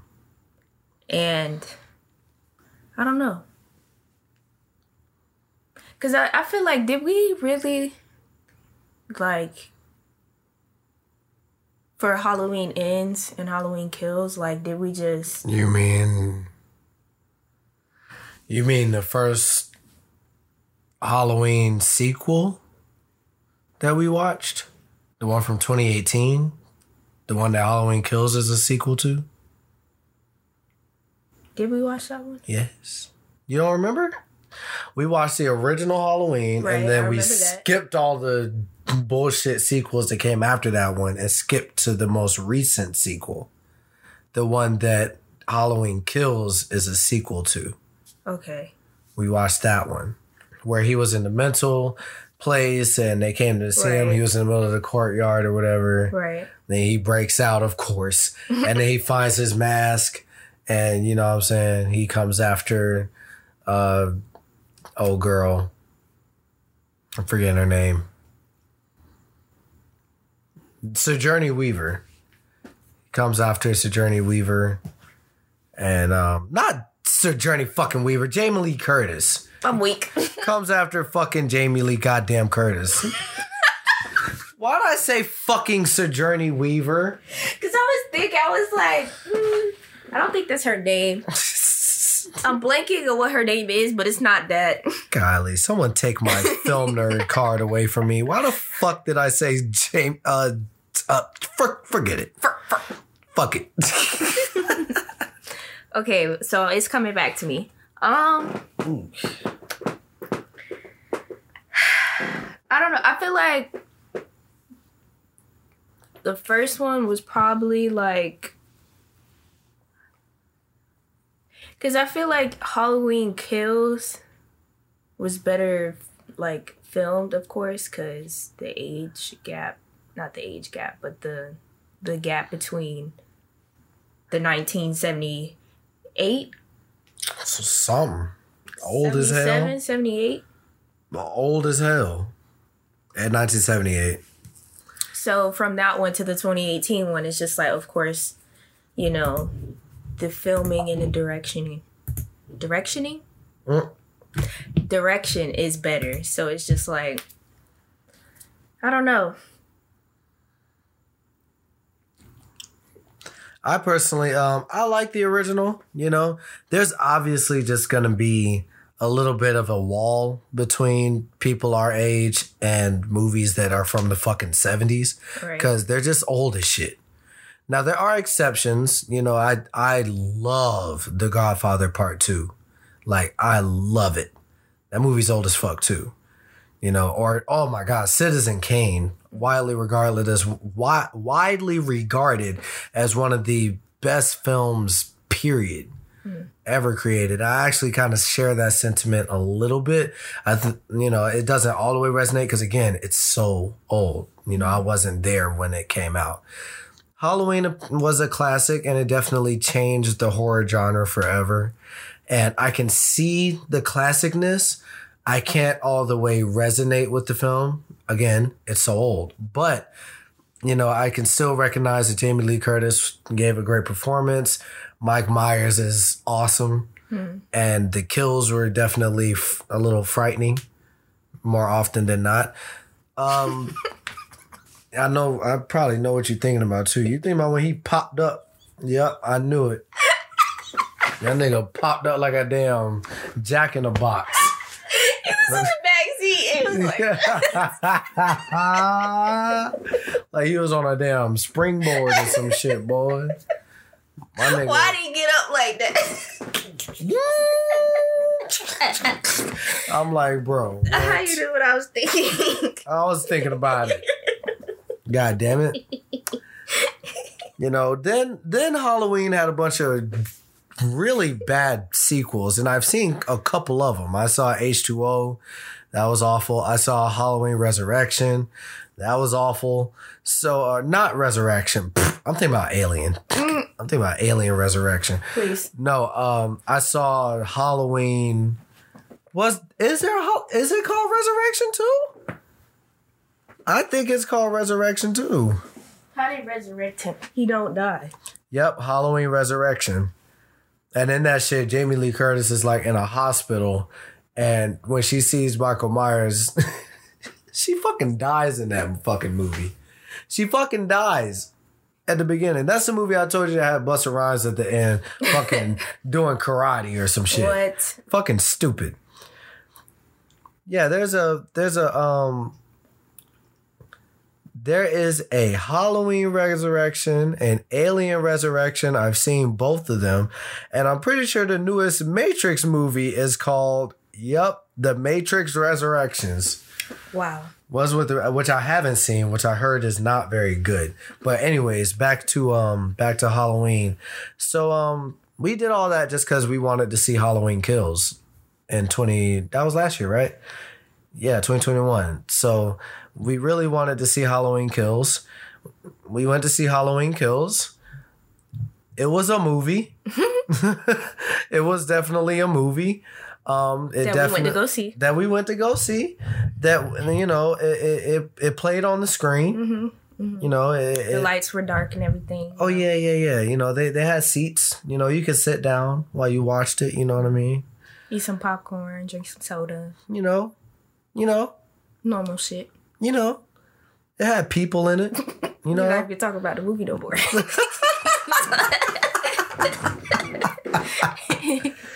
yeah, movie was not too good, but I'm. We had a great time watching it though. right. You know, it was one of those fun bads, so we just kind of took it. You know how it was. Ambulance. Ambu- man, Ambulance is actually a good movie, I would say. I feel like the last like 40 minutes are the best. Yeah. I don't know. For some for some reason, all these things we we supposed to be talking about Halloween. You about to get me on a whole tangent about ambulance. So um yeah, Halloween Kills wasn't great, but we still were excited to see Halloween Kills. So apparently studios don't really learn their lessons because Halloween Kills came out last year while the pandemic was still in its dying down stages, and people still weren't really going to the movie theater like that. People still weren't really comfortable going back to the theater. So the studios like HBO Max and whoever the fuck does Halloween, because I forgot, but um, the studios that do these films decided to have this really bad idea of dropping the films in theaters the same fucking day that they drop it on streaming. Bad, bad, bad business model. It did not work. It it truly did not work. Uh, so many movies lost so much money, and it's kind of ridiculous. Universal Pictures does Universal. Uh, they do Universal. Universal Pictures does Halloween. So yeah, Universal just not really learning from the past mistake because Halloween ends is dropping in theaters the same day as it is dropping on streaming. Is this not box office cannibalism? Like, do you not just ruin your own chances of making money by doing this? like, bro. Honestly, because it's like if people who see it like on streaming, it's like if they don't like it, then they're gonna tell everybody that they don't like it. Mhm. And people go by word of mouth for the most part. So it's like they're not gonna go see it in theaters, especially if it's bad. bro. And they're gonna tell their friends it's bad. And then one of two things are gonna happen. Either A, they're gonna be like, Well, I don't wanna watch no bullshit, so they're not gonna see the movie at all. Or B, they're gonna say, Well, if it's bad, I'll just watch it on streaming so I ain't gotta pay for it. exactly. Now the only thing I could think is that maybe the studio knows the movie is bad. So they're like, you know what I'm saying? They don't want like a whole bunch of people to go see it and talk shit about it, maybe. Like, or maybe they're just trying to just, you know, just drop it and forget it. But it's like, first of all, if the movie's shitty, then you shouldn't be releasing it. That's the first thing. But the second thing is, I don't see how that would help. I just can't really see how that would help. Because at least if it's only dropping in theaters, because like we were talking about earlier, like audiences don't really give a fuck about critic scores when it comes to franchises that they love. Like they'll go see it if it has a fucking 20%. They'll still go see it. They all don't forget Venom made like fucking eight hundred million dollars. The first Venom, like audiences don't give a fuck about critic scores. So even if the movie's shitty, if it was only dropping in theaters, you still have the benefit of the doubt of all those people that are gonna go see it anyway that opening weekend. Right. Because that's where movies make all most of their money anyway, is that opening weekend. So it's like, well, not all the time, but a lot of the time they make the bulk of their money that opening weekend.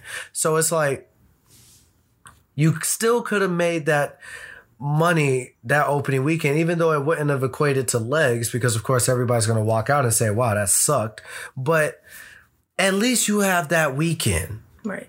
with you dropping it on streaming now, a lot of those people that would have went to see it on that weekend, because I'm not talking about the Halloween stands that go see everything. I'm talking about those casual Halloween fans that are like, yeah, I kind of dropped off the series, but you know, I liked the, I liked that first one, so I thought, okay, they're gonna watch it on streaming Right. because they're given the choice, they're gonna watch it on streaming. But the other thing they have going against them is your last movie kind of already sucked. So you're already looking at lower returns simply because the last one you did wasn't too good. Fantastic Beasts is experiencing that right now. Mm. Because the second Fantastic Beast, it wasn't very good. So this third one, a lot of people aren't liking this third one very much either. But on top of that, the second one already lost a lot of people. Mm. So I don't understand this business model. I don't know why they're dropping it on streaming the same day. I don't know. I mean, it's not like there's going to be a lot of competition. It's going to be October. I don't know what's dropping in October other than maybe Black Adam, but I think that's in November. Is it? I thought. Is Black Adam in October? It is in October. Okay. So, but Halloween ends is coming a week after Black Adam, and I don't think they share the same audience like that. True. So, again, why ruin your own ticket sales by dropping it on streaming? I'm missing the point. So, Yeah. I mean, I can't think of any other reason other than just like cuz it's like it's not really making any money going on streaming the same day. Like maybe hmm. eventually, but like the same day is just like you're literally like choosing not to. like I don't know. and the and the whole shit is like the whole thing is I lost my point that fast. What'd you just say? What did you I just was say? saying like it would make no sense for them to drop it the same day because it wouldn't make them any money. And it's like they're oh, oh, oh, oh, oh, oh, oh, oh, oh. Because like they think that when they drop movies and shit on streaming like that, a whole bunch of people are gonna be like, oh, I'm gonna join just to we're too deep into this streaming shit for that to work anymore. Anybody that's going to be subscribed to you is pretty much subscribed at this point. You know what I'm saying? right. You're not gonna get a big influx of anybody who wanted to see Halloween ends. Just this, oh my god! I just thought about this. You know what makes it really stupid? This whole idea of oh okay, we'll drop it on um we'll drop Halloween ends on the streaming service so we can get a bunch of those viewers that want to see it to subscribe to the streaming service. You don't think the niggas that want to see Halloween ends aren't the same niggas that already joined when you dropped Halloween Kills last year? You think it's not the same niggas? maybe maybe they just like oh maybe some people didn't do it so now we doubling down with this sequel and we gonna get them this time Fam, no. no. No, no, no, no, no, no, no, no. No. Absolutely not. No bueno. Nada. Nil. None. No it bother. is like people share accounts so it's like really who are you Which y'all need to stop doing that shit. Stop sharing your fucking account. It's thievery. Okay? You're stealing. you're stealing Don't try to make it sound like you're not stealing. You are stealing. You are either allowing or you are actually the one doing this. You are accessing something that costs money for free. You are stealing. Stop it. And don't get mad at the streaming services like Netflix when they try to crack down on it. Stop being a thief. they can do what they want Man, nigga, no, the fuck you won't. yeah they will Cause Netflix said we add, hey, we getting, we locking this shit down. Y'all motherfuckers gonna stop all this password sharing. How the fuck you got an account watching it in Florida and one watching it in New York? How you in both places at the same time? maybe you just a doctor and Bull fucking shit. them traveling doctors they be having multiple houses and shit Man, you better travel your ass to another streaming service. But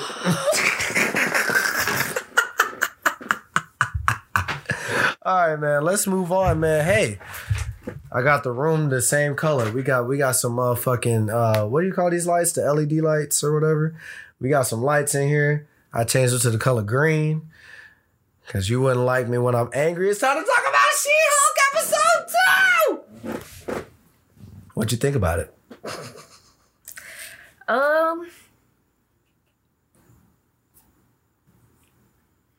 All right. Well, I uh, thought it was. Why you always do that? Why do you never give me a chance to formulate my words? Go ahead, my dear. Go ahead. So I feel like I can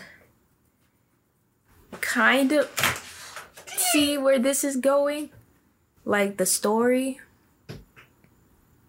But I mean, they can just do so much with this story. It feels like, for the most part, like they're gonna surprise us. And I don't know. I'm excited to see what the surprise is about. And I, I don't know. I just want to see She Hulk beat some niggas up. That's all I want. So, I don't know. You took too long.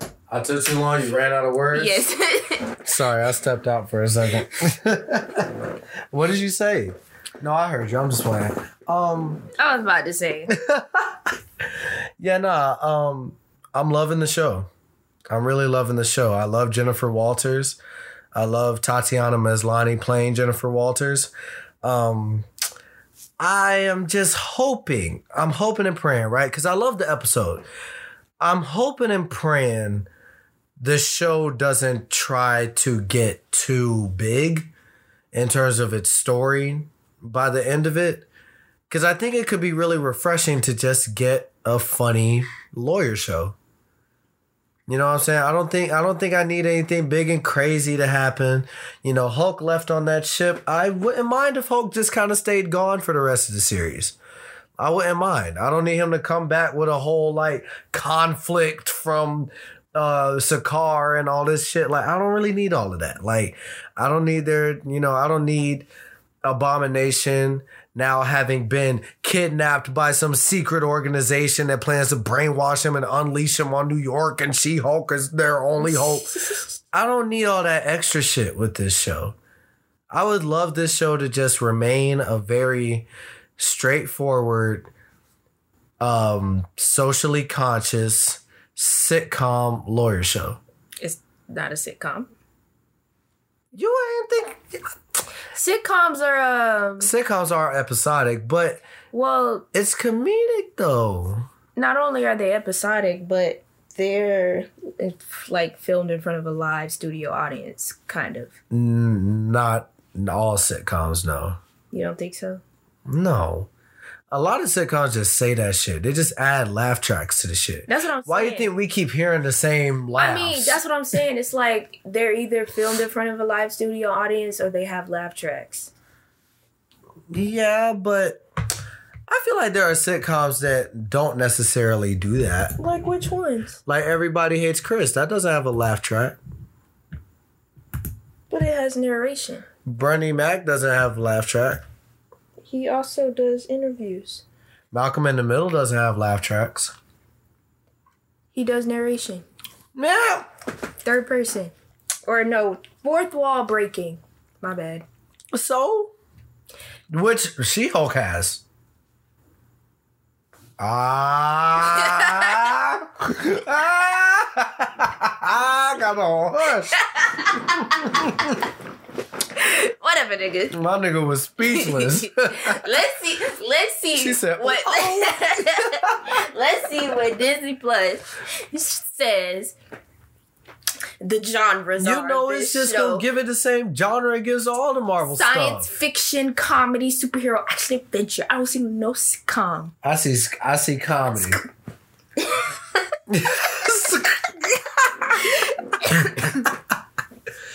Listen, man, I love the show so far. I love it. Um, we've heard some criticism about it. Some of it has been not, I wouldn't say warranted because I don't agree with them, but some of it has been reasonable. Some of it has been very unreasonable. You know, we've heard about the review bombing before the show even released. You know, people calling it garbage and saying it sucks before they even saw it. You know, now people have their really bad hot takes. Let's just be honest about who these people are. These people are basically knuckle dragging Neanderthals that still believe that women are inferior to men. That's all they are. They're men that feel threatened by progression. That's what it is. That's just what it is. So they're going to claim that Marvel has some kind of hidden agenda that they're trying to push with their shows and movies, and they're trying to make men feel bad, and they're trying to make it seem like men are trash and all this shit, all this dumb shit that nobody should give a fuck about. Cause it's like it's what y'all want to see. Like, bro, like if that's really You're what part you of get, the problem. you really are part of the problem. If that's what you gain from watching this show, if that's what you interpreted, the problem is you because the show did not imply that nor infer that. So, anyways, I think the show is great. I just hope that the I hope that it stays steady. I'm praying we don't run into the same issue. That's I guess that's the biggest reason why I want the story to remain simple. I don't want to run into the same issue we've run into with all the other Marvel shows where the last couple of episodes it feels like we're trying to rush and finish Yeah. this shit up real quick. I mean, you know, with Ms. Marvel, it was just kind of like we were expecting this little slice of life coming to of age story, Mhm. like with a little hints of superhero, superhero, superhero action adventure, a little bit of, you know, like high school. Like we were just expecting a different show, and it's just like when it did get deep into like the backstory of her powers, the backstory of like the Bangle in general. I just feel like they spent so much time like not doing anything like progressing the story. Mm-hmm. So when it was time to like really get into it, we didn't have enough time. Right. And it's like by the end of it we felt unsatisfied, I guess, with how it ended. Right. So, yeah, I don't know. I I love the show though. I don't know if it's gonna become one of my like super favorites of the Disney Plus shows because you know my favorites: WandaVision, Falcon and the Winter Soldier, and Moon Knight. Easily my favorites. Um, but uh, yeah, I think the show's great. So I can't wait for our new episode, and I can't wait to see what else is going on in this crazy cinematic universe at this point. Right. All right, moving on. We saw a couple movies over the past few days. One movie we went to see is brand new. Uh, we saw John Boyega in Breaking. Now, this is a film that when I saw the trailer, that they started their trailer campaign. It seemed very um, late in the game. Now, I don't know if that's just when the movie theater decided to play the trailer, or you know, trailer may have been out on YouTube for a while because it played at a festival already, like way earlier this year, I think. So, you know, um, maybe the trailer's old, but it seemed like they started the trailer campaign late because we just saw the trailer like two weeks ago. Yeah. So, and I said to Vanessa, I was like, wow, that looks really, really good. And I think you had the same overall feelings. Or maybe it was just the movies we were seeing didn't play that kind of trailer in the movie. You might be right. Well, nope. Yep. Because I just looked it up. That trailer didn't drop until a month ago. Oh. So yeah, they started the trailer campaign for it a little, you know, late. But it doesn't seem like that kind of movie that would make a shit ton of money anyway. But um, yeah, we went to see it, and how do you feel? Um, like I said before, I feel like I was scared. Like, especially like seeing the trailer, I was kind of scared that it was gonna turn into something that I didn't want, just based off of how they were portraying like the main character's character. I felt like because I guess his whole point was just to get his money back. And he was just like, oh, I need everybody to see me. I'm going to blow this building up. And then he has hostages. And I'm just like, okay, well, now, if you do decide to blow up this building, I won't even feel bad because you're trying to kill innocent people. Right. I don't know. I just, I, it just kind of put me off the way they like portrayed him in the trailer. But they didn't do that in the movie, so I'm happy about that. But I don't know. I feel like what I don't know the actor's name. John Boyega. Yeah. Um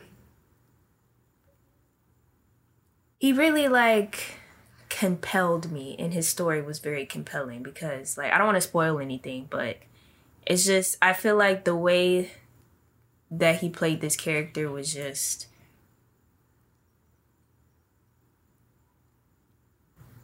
I don't know the word. I don't either.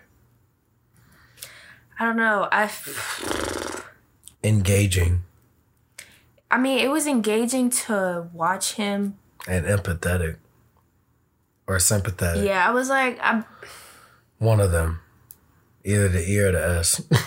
the S is when you like feel for the character, but empathizing is when you feel because you've been in that situation.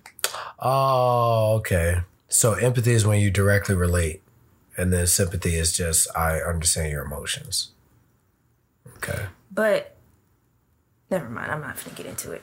But I feel like his like story was so, like compelling to the point where I even forgot like how they portrayed him in the char- the character Mm. portrayed him in the trailer. portrayed him in the trailer, and I feel like the movie kind of just told a different story without it being like super crazy. And I was engaged like the entire time. So I don't know. I feel like he brought a certain level of emotion watching the movie. Like out of me watching the movie. So I don't know. I really liked it. Yeah, I really, I really thoroughly enjoyed it too. I thought, uh, I thought John Boyega look when I saw the trailer, I was like, oh yeah, he he put in an Oscar performance this time. And um, you know, I'd seen John Boyega before. I'd seen him in the uh, Star Wars uh, sequels. That you know, we'll we'll get to talking about Star Wars in a little bit, but um, yeah, I'd seen him in those films, and I thought he was really good in those movies. Uh, he was electrifying here. Like he was excellent as this character. Now, for those who may not know, Breaking is based on a true story. Um, a story of a, you know, what was he? He was in the Navy, right? A Navy Marine.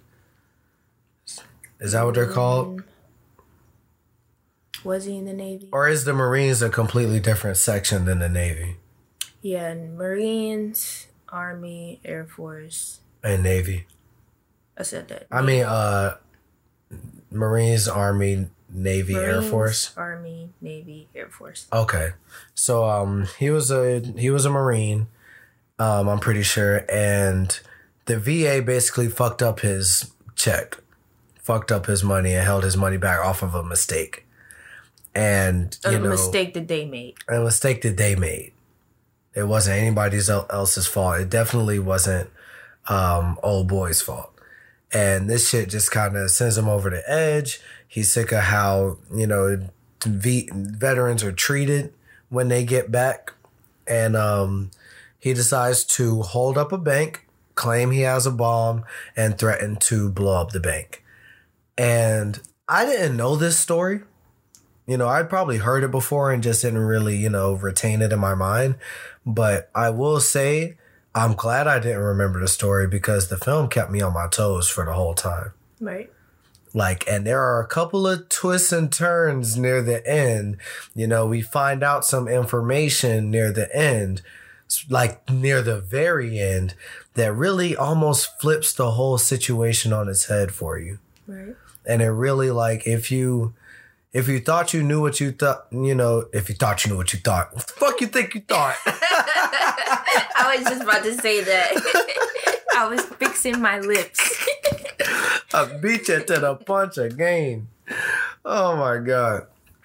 If you thought you knew what you felt about the character up until that point, I'm pretty sure this, you know, the ending is gonna make you question yourself.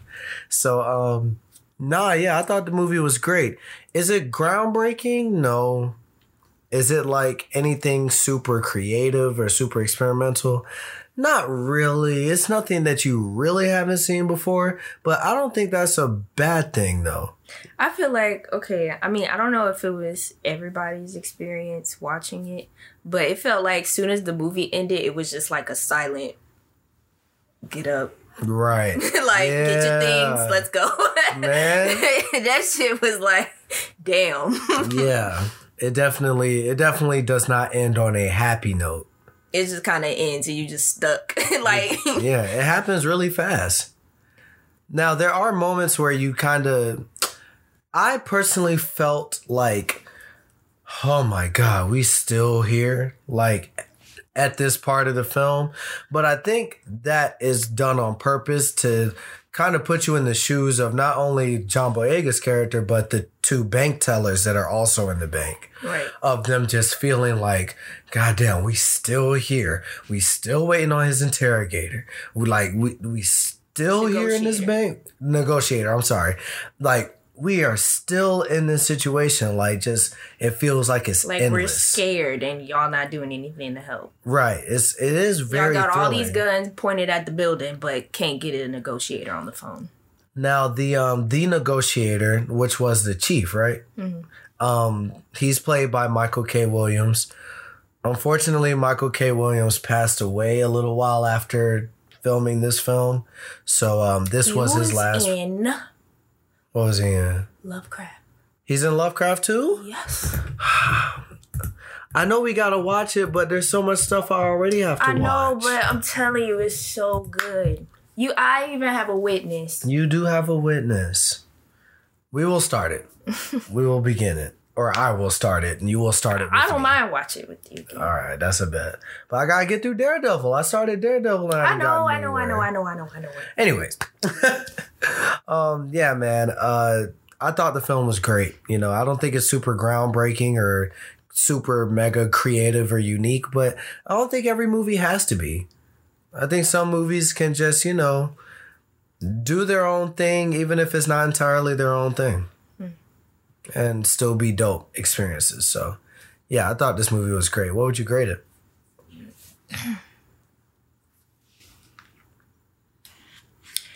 I'd give it a B plus. I feel like, like I said, like some moments I felt like they weren't really. Oh, I'm sorry. Wait, I was saying all that to say, rest in peace to Michael K. Williams. Oh, That's why I was saying all that to say. but now, now you can go ahead. um. Well, basically, I was just saying those kind of breaks that they have in movies, especially like more serious movies and stuff like that. Those little kind of breathers in order for the audience to kind of, you know, breathe a little bit. Um, some of them, not all of them, felt kind of awkward to me. I don't know if that was like because of the script, the director, the actor, it doesn't matter, but it just felt kind of awkward to me sometimes, like going into the next scene. Mm. Um, I don't know. I feel like that's probably the only problem I have with it, but yeah, I give it a B plus. I think I'm right there with you. I'm feeling a pretty decent B plus on it. I think it was really good. I do want to get it on 4K, but um, you know, I don't think it's gonna be a movie I rewatch like all the time. But I can definitely see it being one of those sleepers where it's like, you know, chilling at the crib, not doing nothing. Hit the on breaking real quick. So that was real good. And the last topic I have on the doc docket. So um some of you may know that you know Star Wars has been putting out some series recently. You know, Boba Fett came out early this year, did not get great reviews. Uh, Kenobi came out this year, also didn't get great reviews. And now we're getting another show called Andor, which is actually some sort of prequel series to The prequel. the prequel. you know how crazy that sounds, bro? it's odd. It's the prequel series of the spinoff 2. Volume X. Type A. The reborn. the revival. Dot MP3. Reawakening. reawakening. Man, look, man. So th- it's a it's a prequel to Star Wars Rogue One. Now, Rogue One, a Star Wars story, came out in twenty. I want to say sixteen, because The Force Awakens came out in twenty fifteen. So, um, I did not see this in theaters, but um, I did see it at home, and I don't I don't remember liking it very much. And I kind of held that opinion the next time I watched it, which would be a couple years after. So putting us at what, like 2018 or something. And I still didn't like it very much. I didn't dislike it, but I thought it was okay. Now, granted, that was a long, long, long, long, long time ago. So when I heard because of this Andor show, they're putting Rogue One back in theaters on IMAX screens, I said, you know what? This would be an opportunity for me to experience it like a lot of these other people first experienced it. you know, in the theater with the big screen and the loud, you know, sounds and the fans everywhere. But this will also be a good opportunity since we're not really getting any Star Wars movies right now. This would be a great experience for Vanessa to experience her first Star Wars movie in a theater. This wasn't her first Star Wars movie overall, but this was her first one in the theater. So I thought it'd be an interesting, you know, experience for the both of us. And I'm curious, Vanessa, what did you think about Rogue One, a Star Wars story, even though we've already talked about it? Um, I kind of feel like you did the first and second time watching it. I uh, thought it was okay, but I don't know. I just. Mm. It's like I don't know. I feel like it's like for the most part the characters didn't really do anything for me. So when things would happen and like shit would just pop off it's like oh, okay he's dead now she's dead now. It's not like i cared anyway but okay. Mm. so i don't know. I feel like it's crazy to think about but literally the most compelling character and the one that i actually did give a fuck about is the android. Mm-hmm. It's like why do i give a fuck about an android more than the real people? Right. so i don't know.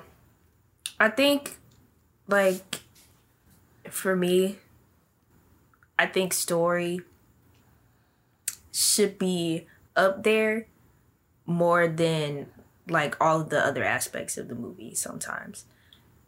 Because there are some exceptions but i feel like for this movie it needed to have more story than anything than just oh action and all this other shit they got going on i don't know I mean, uh, it's very odd because I've seen this movie three times now, and my opinion has not really changed.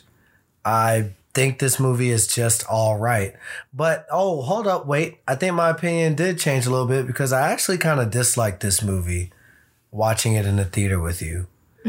now, we had a good time. Like we had a good time watching the movie because we're we always have a good time. but as far as the movie itself, I kind of disliked it this time. Um, yeah, just got to be honest. The first 30 minutes of this movie are very, very rough.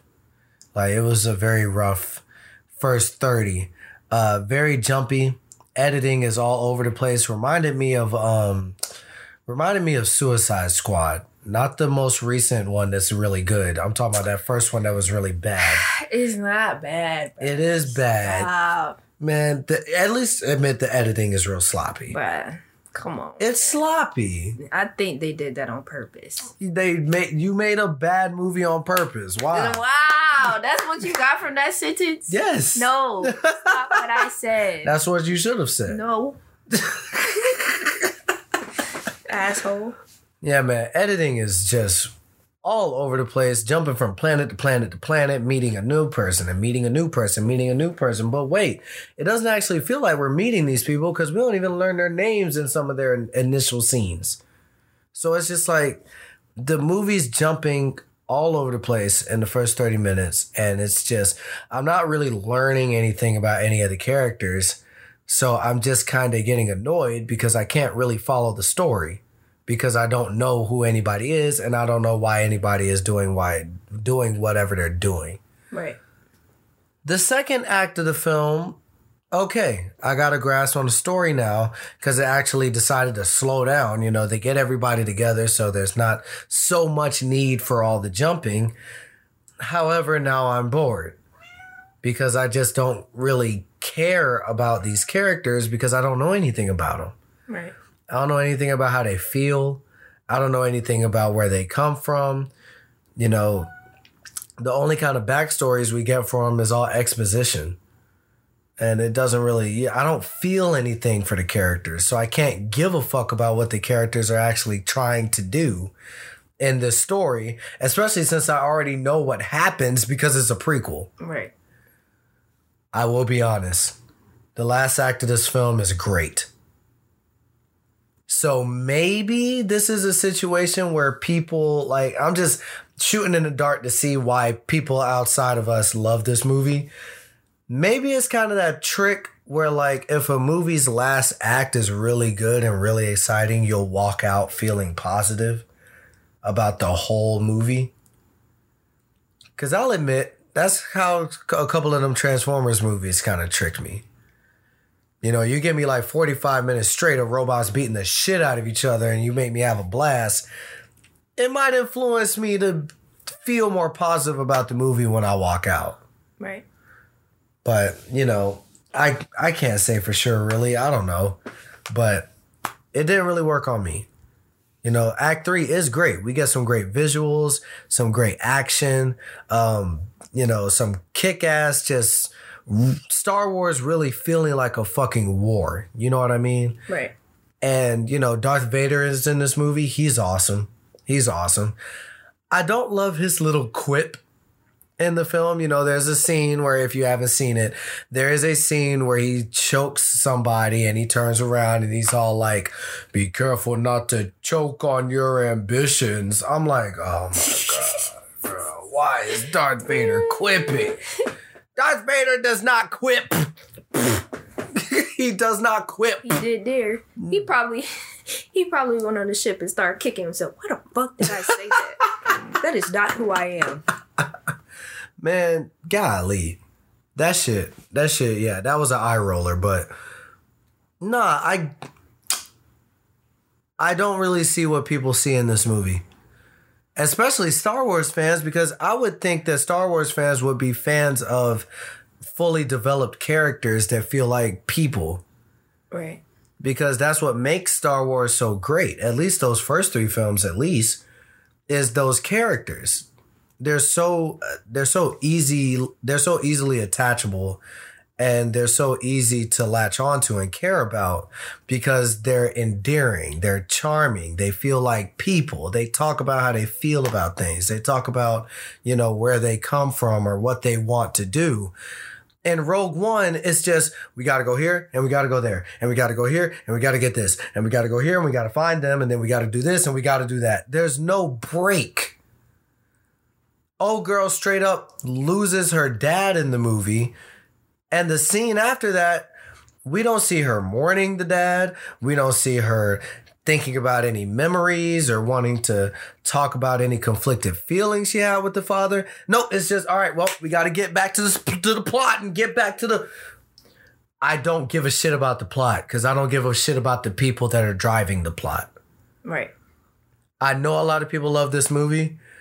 And hell, there's there's a couple Star Wars movies I love that a lot of people don't love. I love Revenge of the Sith. I know the prequels suck, but Revenge of the Sith is pretty good to me. I love The Last Jedi. Niggas hate The Last Jedi. I understand. And sometimes when people love something I don't like, I'm able to understand what they're liking about it. I'm able to at least see where they're coming from. I don't see where y'all are coming from. This shit mid as fuck. I'm feeling a light C. I give it a C minus. So I even still liked it a little bit more than you did. that is so weird. Yeah, man, like just doesn't work for us. But I'm gonna continue introducing Vanessa to Star Wars. She's only seen the really original one and The Empire Strikes Back, but she liked them both. So this is the first miss, and it's not even a part of the actual main story. You know, it's a prequel. So um, it's a prequel. So um, yeah, I, I anticipate she's still gonna love most of the Star Wars films, but we'll just have to see. Yep. That's our show. How you feeling? How you feeling? How you feeling? I don't know what. Are you referencing something? I was referencing you. you, You. Me. Yes, you. When I when did I do that? I don't remember, but you said it one time. It was a long time ago. It must have been. I don't remember.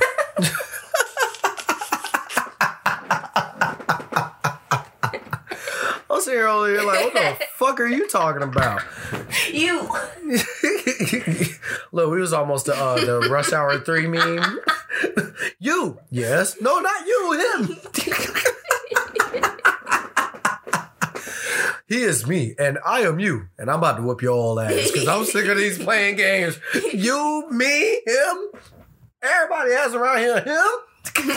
I'm gonna whoop your all ass. Why you whooping up on old people? Why you whooping himself? I'm about to whoop everybody ass in here. You, him, me. How you gonna whoop his? He gonna be like Patrick whooping his own ass. So it's gonna be like Patrick folding himself. How the fuck you do that? no, wait, please. Have mercy. Lord, have mercy. Please. hey man, that's our show. Make sure you guys follow the uh follow us on Spotify or follow us on Apple Podcasts or wherever you're listening. Follow us in the socials. They are in, in the I was finna just skip over it. follow follow us on the socials. Uh, hit us up if you have any questions, if you have any comments, and you know, leave a five star review. And uh, we will catch you on the next episode. Peace, y'all. Bye.